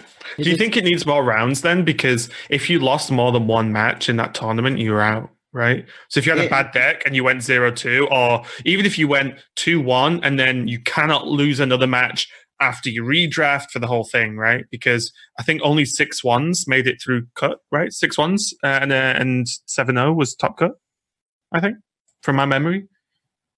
Uh, uh, there was one player with five and two that goes. Oh, was there? I thought they were all every six, six and every six one went through. Yeah, that's Okay. okay. I mean, that's Because that's I- savage it- it's for redraft. yeah, for no, no, drafts as well. It's it's really cool. I mean, it, it, from a skill standpoint, from, from having like the most skilled And, person and win the after, tournament. if you get into top eight, there will be another draft for the next day. It was top eight single limb. Right. Yeah. Okay, so, So, Okay, that that's just that that like I, I I love different formats. I love drafting. I've played a bit of Magic and drafting. That's super fun. But like the fact that if you just oh my deck wasn't that great. no, the player Well- who wins a tournament is always a will always be a top tier player. There's like almost there's no way. There's like no way you but, can get. I mean, there's definitely aren't, but the draft does incorporate. It's it's kind of interesting because it, it does take into a, a account um, you know more skill. Like you, you have to have a higher you have to have higher skill and more well well rounded Mm-hmm. in terms of the entire game to win the tournament. But at the same time, it introduces an RNG element that you know may you know would not be there if it was constructed right. I, I think for me, just for this tournament specifically, it's number of rounds bothers me because if you lost one match early on or whenever, you're like, well, no matter what my draft's going to be, I cannot lose again because I'm out. I won't make top cut, yeah, I which mean, is like that- people complain about that in Hearthstone right now, and that's a constructed deck where you Well- choose your lineup. So. I, uh, I I I love draft, but I think in general, if it's going to continue being draft, there needs to be more than But seven rounds for 128. Yeah, but that's how Swiss works, right? like since well, yeah. So also- I don't know if Swiss and this whole redrafting thing is But it- it's the combination of draft as yeah. well, right? Yeah. Oh, I, I feel like it could be. uh, I, don't mean, know. you I don't have know. It's, it's got to be a reasonable. It's got to be reasonable rounds, dude. Like you can't have this like be three day. You know, three yeah, the, four the day problem events. is because also like, it lasted so long, right? Yeah, it's it was best of three games only, not best of five. And it already like when you were from Europe, the tournament started at like 7 p.m. Mhm. my, our time, and the first day finished at 5 a.m. my time. So if it was actually more rounds, I don't know. I would. Right, but how many rounds did you play day one? All seven? Uh, yeah. Right. yeah, that's a lot. Yeah, Oh, that's a ton. yeah. that's That, that's that's a lot of rounds, but also as well, like let's talk about um what was average game length for you like because some of the games can go on super long, right? Is, is my understanding. Like it was very interesting because there's a tournament timer, yeah. and that Very generous though, right? if you play fast, it's generous because after every turn you get an, it's a a minute time added. Yeah, it's a time. Yeah, bank. it's a time Yeah. bank. But I'm surprised that some matches were still lasting so long. Right. Like, like I don't know how these people. I never, I never finished as last. So I, I was actually surprised. Like, how is that mathematically possible that the, these guys, like, I finished half an hour ago. How are they still playing this? I, series? I just wonder if that's something they need to look at because if a seven round day was 12 hours, similarish to Hearthstone, yeah, those were best of threes, not best of fives, then um, yeah. Then like maybe they need to look at that timer because something that worries me currently about Hearthstone and broadcasting Hearthstone is for a viewer to commit to watching one match, they could be there for over two hours. Like, you know, poten- potentially. And it's like, that's a long time to watch one series, right? Or at least an hour, an hour and a half, call it. I think, Um, I think I, one game is like 20 minutes average. So a series would be up to one hour. Really? but then you only played seven rounds and you said it was a 12 hour day. No, one best of three is like one hour. So yeah, yeah. So th- that would make sense, right? Seven rounds there's, is like there's, seven there's definitely a little bit of you know or like, And there's time that. in Because there's- between, th- but there's like two downtimes because of the redraft, right? That also takes like Okay, sure. Oh yeah, the redraft. Yeah, that's probably an hour in itself, like the redrafting. Um, yeah, there so logistically, timer, right, logistically, there's some things to work Yeah. out there too. Yeah, but y- you know, to your point though, Raven, like yeah, there's definitely some things that I think seem to be on the longer side, and they'll they'll have to figure out like how to Mm-hmm. how to shorten that a bit. But um, yeah, that's just kind of how what what it is right now. Who knows? Maybe Swiss isn't the way to go in the end. I, I don't know. You know, we'll, we'll have to see. But the redrafting thing is is pretty cool though. You know, I definitely you know have wanted you know just like things in Hearthstone to be you know r- just kind of reselect lineups and things like that at certain points. You know, like having everybody just kind of like redo it. You know, after maybe like certain rounds, maybe after the Swiss round going into like quarters or something, they could reshift their decks and I keep Um, begging Blizzard to make worlds like multi format throughout three Yeah, days. or something multi-format's like a another different thing format too. every day would be Sure. so sick. sure, yeah. But um, but anyways, yeah. So anyway, that was the hard the and artifact. The title will be Master of Hearthstone. Great. yeah. Good. Sounds yeah, good that to could me. be cool. Yeah. Hearthstone Olympian. no. Uh, but yeah, so, you know, our, the first artifact event in the books, you know, definitely a lot of things to work out. I think we can't really judge it quite yet, you know, in terms of, of what, you, you know, you know, like competitive art, artifact is going to be looking like compared to, you know, just Hearthstone. But, um, you know, definitely some challenges in the games themselves that I think they're going to have to work out, you know, in, in beta and, and, and figure out how to, you know, just make a bit more concise, you know, and packaged a bit better. Um, but, uh, you know, well, I know they're willing to work on it, so we'll we'll have to see, and I'm sure Gar will keep us posted on that. Um, but uh, before we move on, we're going to do some Q and A. But I wanted to give a shout out to all the uh, patrons that support Value Town. Uh, if you want to be one of those uh, supporters, go to patreon.com slash valuetown and throw a pledge our way. But I want to thank Mike T, our legendary producer, as well as a few others, Ray Down, Bryce L, Vince F, Alex F, Bryce, uh, Bruce W, Jonathan V, Michael S, Richard G, Chris C, and Michael V. Thanks so much, guys. You guys are amazing. And also, Valuetown is an hsreplay.net show. So uh, you want to find out the, the best stats in Hearthstone, figure out what deck you should be playing to climb the ladder right now, go to hsreplay.net and, and check it out. And sign up for premium if you want to use all of our, our awesome filters too. Okay, Q and A. We've got a uh, Ahmed N, just a regular uh, question asker, has a question. What makes a good, what makes a game good for streaming? Will the paywall of Artifact affect its viewership in streamer community? Okay, so there's always you know the talk about Artifact being expensive and, and just like literally you know you mentioned like not being able to be a infinite player you know just th- things like that. Um, is that going to affect the streaming success of this game? Um, in y'all's opinion? Um, I don't think it'll affect the viewership of streamers, if that's uh, the question, because I feel like a lot of people who watch games in general, but also games like Hearthstone, don't necessarily play them that much, but enjoy watching them.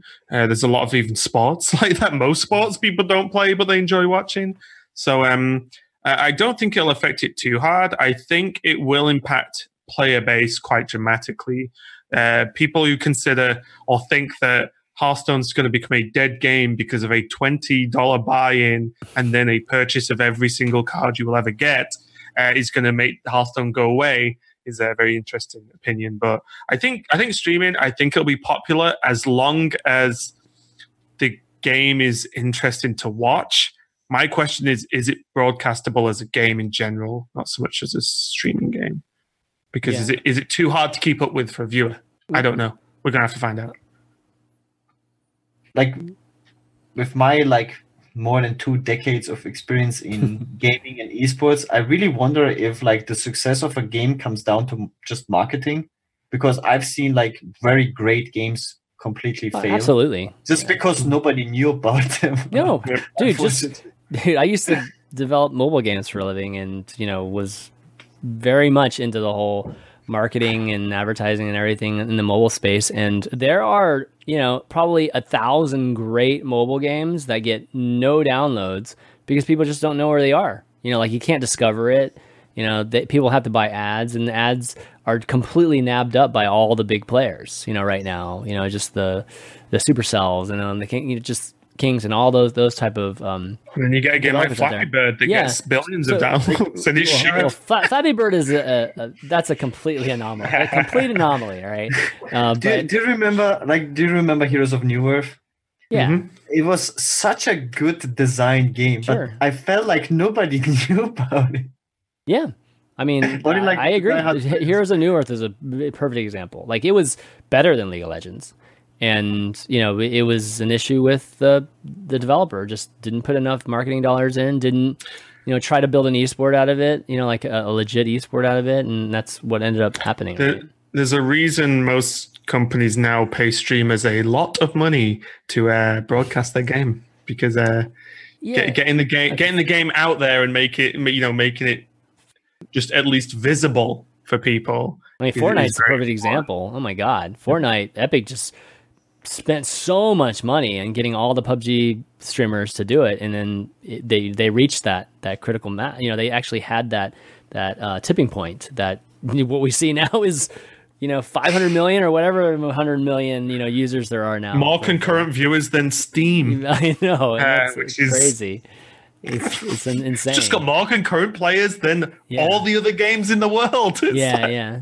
But so, so slight exaggeration, of course. So definitely marketing plays a big point. But I think that the biggest thing for Artifact that for me that I, am very very interested to see is just how big the player base is going to be because yes. that's the strength of Hearthstone. You know, Hearthstone, you know, 100 million just total accounts. You know, at this point, um, that's a lot. You know, and and you know you you only have like a small percentage of them playing you know concurrently at a time every day. So like, can Artifact get to even 10 million? Like I, I don't know. Like, are there enough? I think it will happen because they, they designed the game that it will be um, playable on mobile, and it, as soon as a good game is playable on mobile, the numbers just go up like crazy. You're gonna pay twenty dollars and then buy stuff on your mobile game. That's a big ask. I don't know how it's going. Ar- to Do you know Artifact- anyone who would play twenty dollars is- for a mobile game? Okay, do you know anyone? Dude, I played Clash of Clans, Clash Royale. What do you mean? Okay, but, but you, Yeah, but you you are can very play free, small right? Like, you, you can. Yeah, I mean it's. All I'm I- saying I- is, I like, if someone looks at twenty dollars next to a mobile game, is Okay, what they'll view do as it like. think- do you- like, what, what do you think? How uh, how will be the payment mo- uh, model on for Diablo Mobile? It will be like hundred percent pay to win, right? Even though it's a Blizzard game. And I would, I would hope not, successful. But I don't know.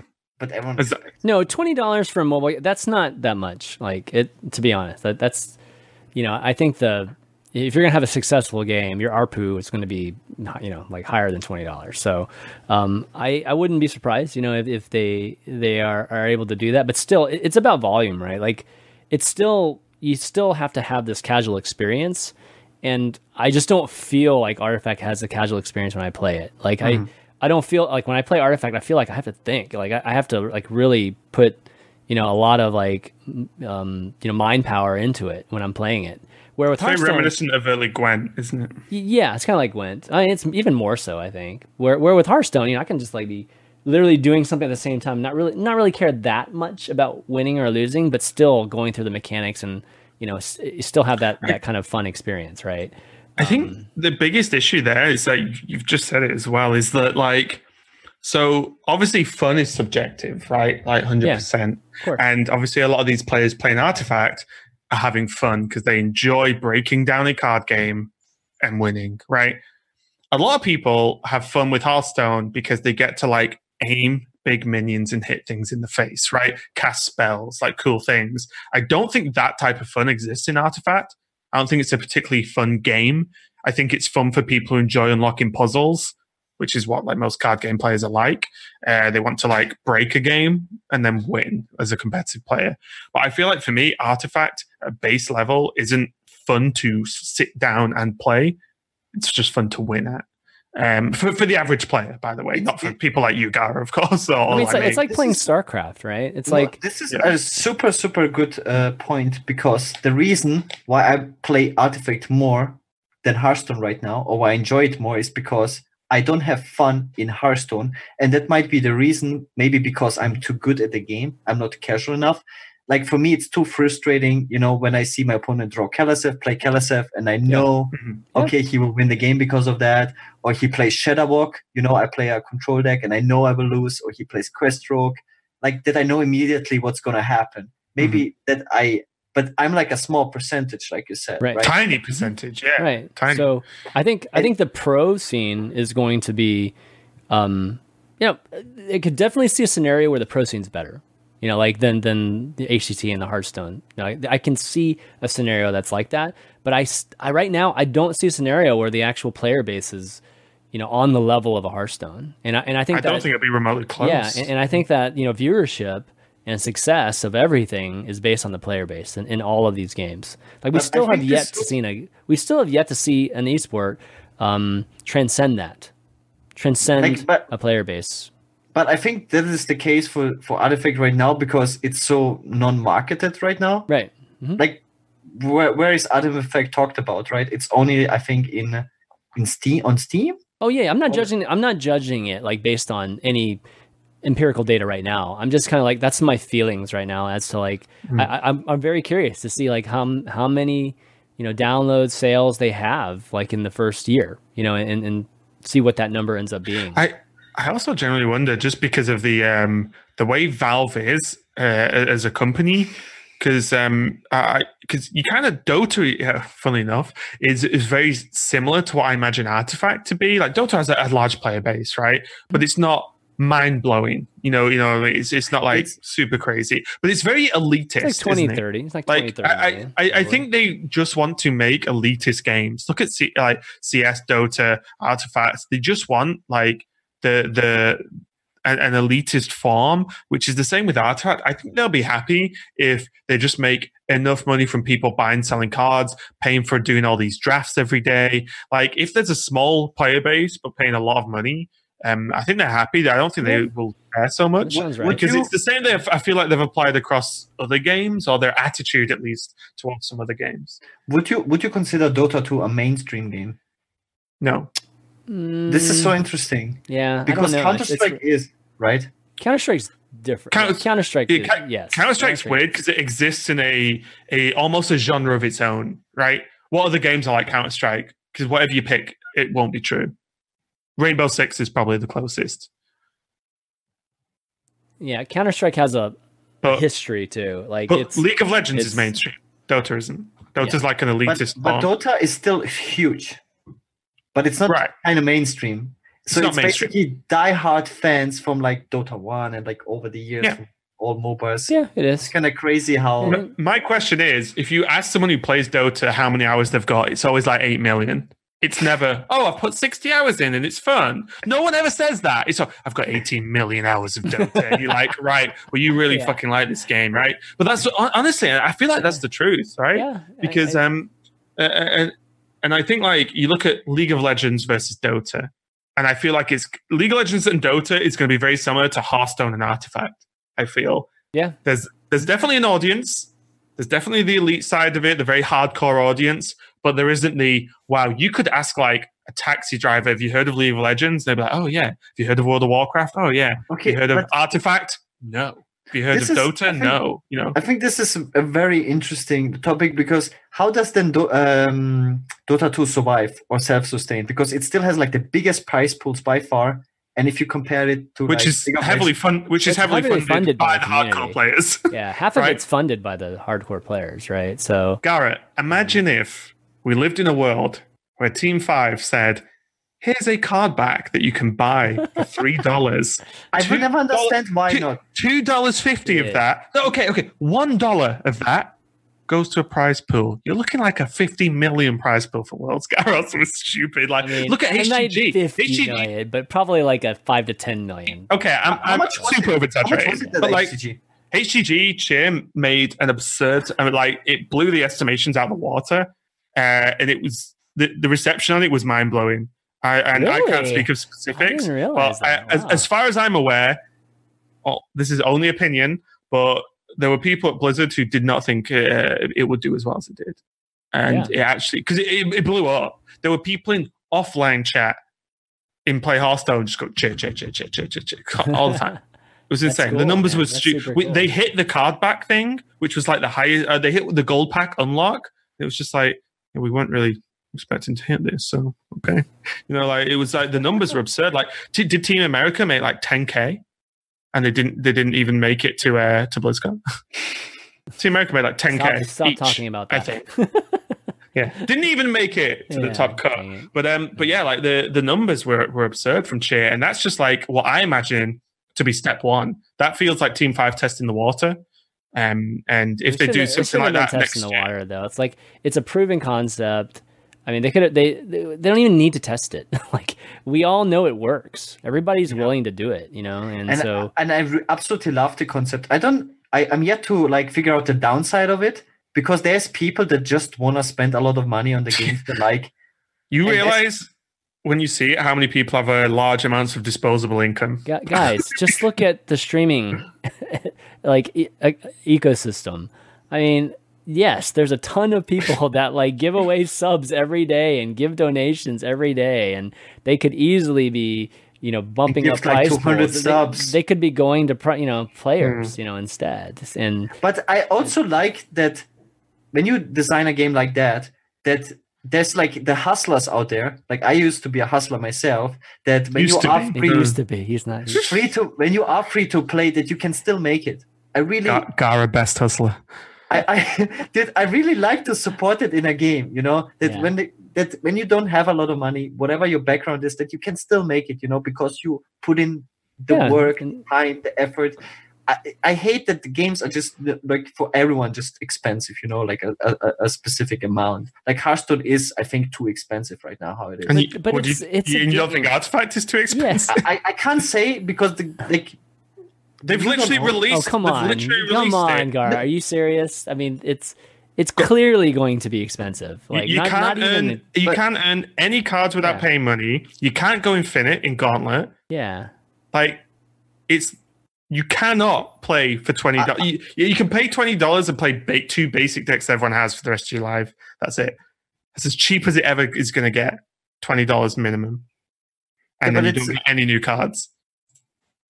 but I I spend like f- more than five hundred on Hearthstone every. You don't have to. no, no, no have nobody's talking Yeah. about. I mean, nobody's talking like so. Hearthstone, yeah, Hearthstone's not cheap either, but Artifact definitely I'm is not not saying that cheaper. It's be- definitely not cheaper. And But I was like more speaking like generally like games like League of Legends or whatever. You could Right. just play free to play and be very very good. Sure. like, very good. Spend thousands of hours and make it. But there's people that can buy all the skins for like hundreds of dollars and still enjoy it. You know, the Yeah. company gets a, makes a lot of money, but it, you you kind of su- support both directions of players and. I think every game should be designed that way. yeah, but Ar- Artifact's not though. Artifact doesn't Yeah, I have know. virtual I'm not currency. that yeah, good. Artifact has no virtual currency. Yeah, so they they should introduce that, like in my opinion. But you know, like I, I think that if they don't, and, and here's the thing, guys, digital card games, it's not it's not any other video game. So like we should need to just stop doing that. Stop comparing to a sixty dollar game that you get all everything in it and, and blah blah blah blah blah. Because this is not what we're talking about. You know, like this is just a more expensive game, and if you want to think of it in terms of like you investing all this money into it too, then then sure, you know, think of it that way. Whatever, you know. But in the end, it's a different ecosystem. So Funnily enough, I think not- people would enjoy Hearthstone less if you paid sixty dollars and unlocked all the cards. People really like building that's a- collections. yeah, that, and collecting make an cards. argument, That's, yeah. that's what we all used to do as kids or whatever, right? Like people like collecting and growing a, a collection of things and unlocking stuff. yeah. Um, but but yeah, I think uh, I'm going to call out 12 months. There's going to be a free option in Artifact. 12 months. Maybe After- Maybe release. sooner. Actually, I, I wouldn't be surprised. I think way sooner. sooner than Yeah, that. I don't. I don't know. I think they're going to be stubborn. But 12 months. All right, so one, that's my number. Okay, one more question, guys, and then we gotta call it here. I gotta actually take off here. It's in 15 minutes. So, John H, should Team Five add an offer draw button to the client? Many games, st- wait, many game states are predictably unwinnable for either player, and this would be a quality of life improvement. Oh, we've talked about this a lot. We, Yeah? it- So my my, my understanding is almost like reveal hand button. So um, Oh my god, really? So, so yeah, so so Admirable talks about this a lot because, for, for example, like a lot of the time he'll be like, say you're playing Zoo and your hands one drop, Keleseth, Chain Gang. You know what I mean? Like you, you're gonna you're gonna happy ghoul them to death, right? He, he talks a lot about there being a button where you just go, look at my hand, bro. You know, like you're dead. You like pre or if there's like um, for example, you've got a oh, co- com- combo where you can't lose, right? But you can't play the combo yet, but you've got it. And people people play out these, especially late control matchups, that for that chance that Shudderwock whiffs or you know things similar-ish, where it's like I've got to play this in case something goes terribly wrong for my opponent, in case they whatever. Whereas if they could just show you the hand and be like, you, you, "You're dead," just concede and speed up everyone's day. I think it's a funny. I think it's a funny idea. I wouldn't mind it because you as don't have to. As long as you couldn't accidentally do that very easily, why not? Right? Right, you'd have to like commit matter. to it. You have to be able to squelch someone as well, so you can't do it. Yeah. So it It needs to be in a very taunt, taunting way. Just quit, dude. It, it needs to be an email that says "just quit," and then you show your hand to them. It'd have to be like a button you'd have to hold where it like loads fully up before it shows the thing. But it, it, it would be cool. Like I, I don't see why not. Because it would speed up some of these games where you you know your opponent's Well- playing to hopefully do something. So he's actually wording it as offer draw, though. It shouldn't Oh, be an offer offer draw. draw? It shouldn't be an No, offer No, I don't want Like, draws. Yeah, No, his no, second sentence talks about what you're talking about, but I feel like his first one is like offer draw. And it's like we don't get into very many draw scenarios, so I don't. I don't should- feel like that. You shouldn't live your life to trying to draw. You don't play to not lose. You play to win. That's how you should God. live your life. That's Exactly. Raven advice. I've just got to try and Like- take my own advice sometimes. But Off- like a, often draw is such a weird option as well. Yeah, but like, you know what? You, you, you know, this is like one problem I have with Clash of Clans, like a lot. I'm sorry, Clash Royale is that draws happen all the freaking time in Clash Royale, or at least compared oh. to other games. And draw for me is like such a design. I'd rather flaw. lose. It's a design flaw, in my opinion, and so like I don't know how it could be such a major part in in such a popular game. Like they they clearly leave it in there on purpose. And it's just like, man, I, I, I don't see how you design a competitive game to have a draw be you know, even 10% of the time or five, you know, even five to 10% of the time, I think is like bad. So it, yeah, it, it, it just shocks me. It always shocks me every time. Like I'm, I'm watching somebody play Clash Royale and they're like, oh yeah, I ended up drawing. I'm just trying to draw right now. it's so like, imagine what? Uh, so, so here's a, here's an instance where it could work, right? So like, imagine if you could reveal singular cards, as many cards as you want from your hand, right? Your opponent's playing like Togwaggle and they're trying to switch your deck before you Shudderwock and then you just show them you have Shudderwock and you yeah. played the rest of the combo. You're like, dude, just just concede. You, you're dead, right? Just concede. Yeah. Um, but it'd be funny if you could just reveal one card because I would just definitely just reveal random singular cards at random points in the game, right. just to be like, I've got a kobold librarian, and they're like, "What the fuck does that even mean? Why is he doing this?" I just like mentally throw them off. Like, what's he? Why is he showing me this this one mana two one? Like, what's what's this? That's why that's why I want players to be able to talk to each other, man. I want them to be, well, hey, hey, I've got this guy. I've got this. Have you, have you heard about that in Artifact as well? What? Um, players are going to be able to freely talk to each yeah, other. That's good. And it's it's not being moderated in any way. Okay, that's bad. Because they, have they've, they've said, we don't believe that in a 1v1 circumstance, players uh, will have any reason to be rude to each oh other. Ha- have you heard of any online game ever made? Okay. So they've terrible. openly said they are not moderating it at all. That's good luck with that on air. Good luck with that with your sponsors too. Yeah. Suddenly, the Hearthstone That's... emote system doesn't look so bad, does it? oh man. Okay, so that that's not a good idea. But but you know, given if, if it is a controlled environment, then allowing them to talk to each other sure. is a good thing. Um, all right. Well, uh, I think that's going to be it. Oh, um, I don't think we have enough time to do any more questions. We had, we talked a lot, a long time about uh, Artifact and the tournament, uh, as well as uh, just some of the other stuff. So, um, Raven, thanks for coming on. I knew it was going to be a great discussion with you. Always is. So, uh, yeah, go Hearthstone. yeah, I, I got to be critical, but no, I'm. I, I will say, just as a quick summary I hope Artifact gets good. I hope the broadcasts get better. I don't want to see bad tournaments of anything, right? Like I like watching loads of stuff. So um, although I sound very critical, it's because I just want stuff to get better. So I'm hearing Valve hire me for Artifact whenever it does get better.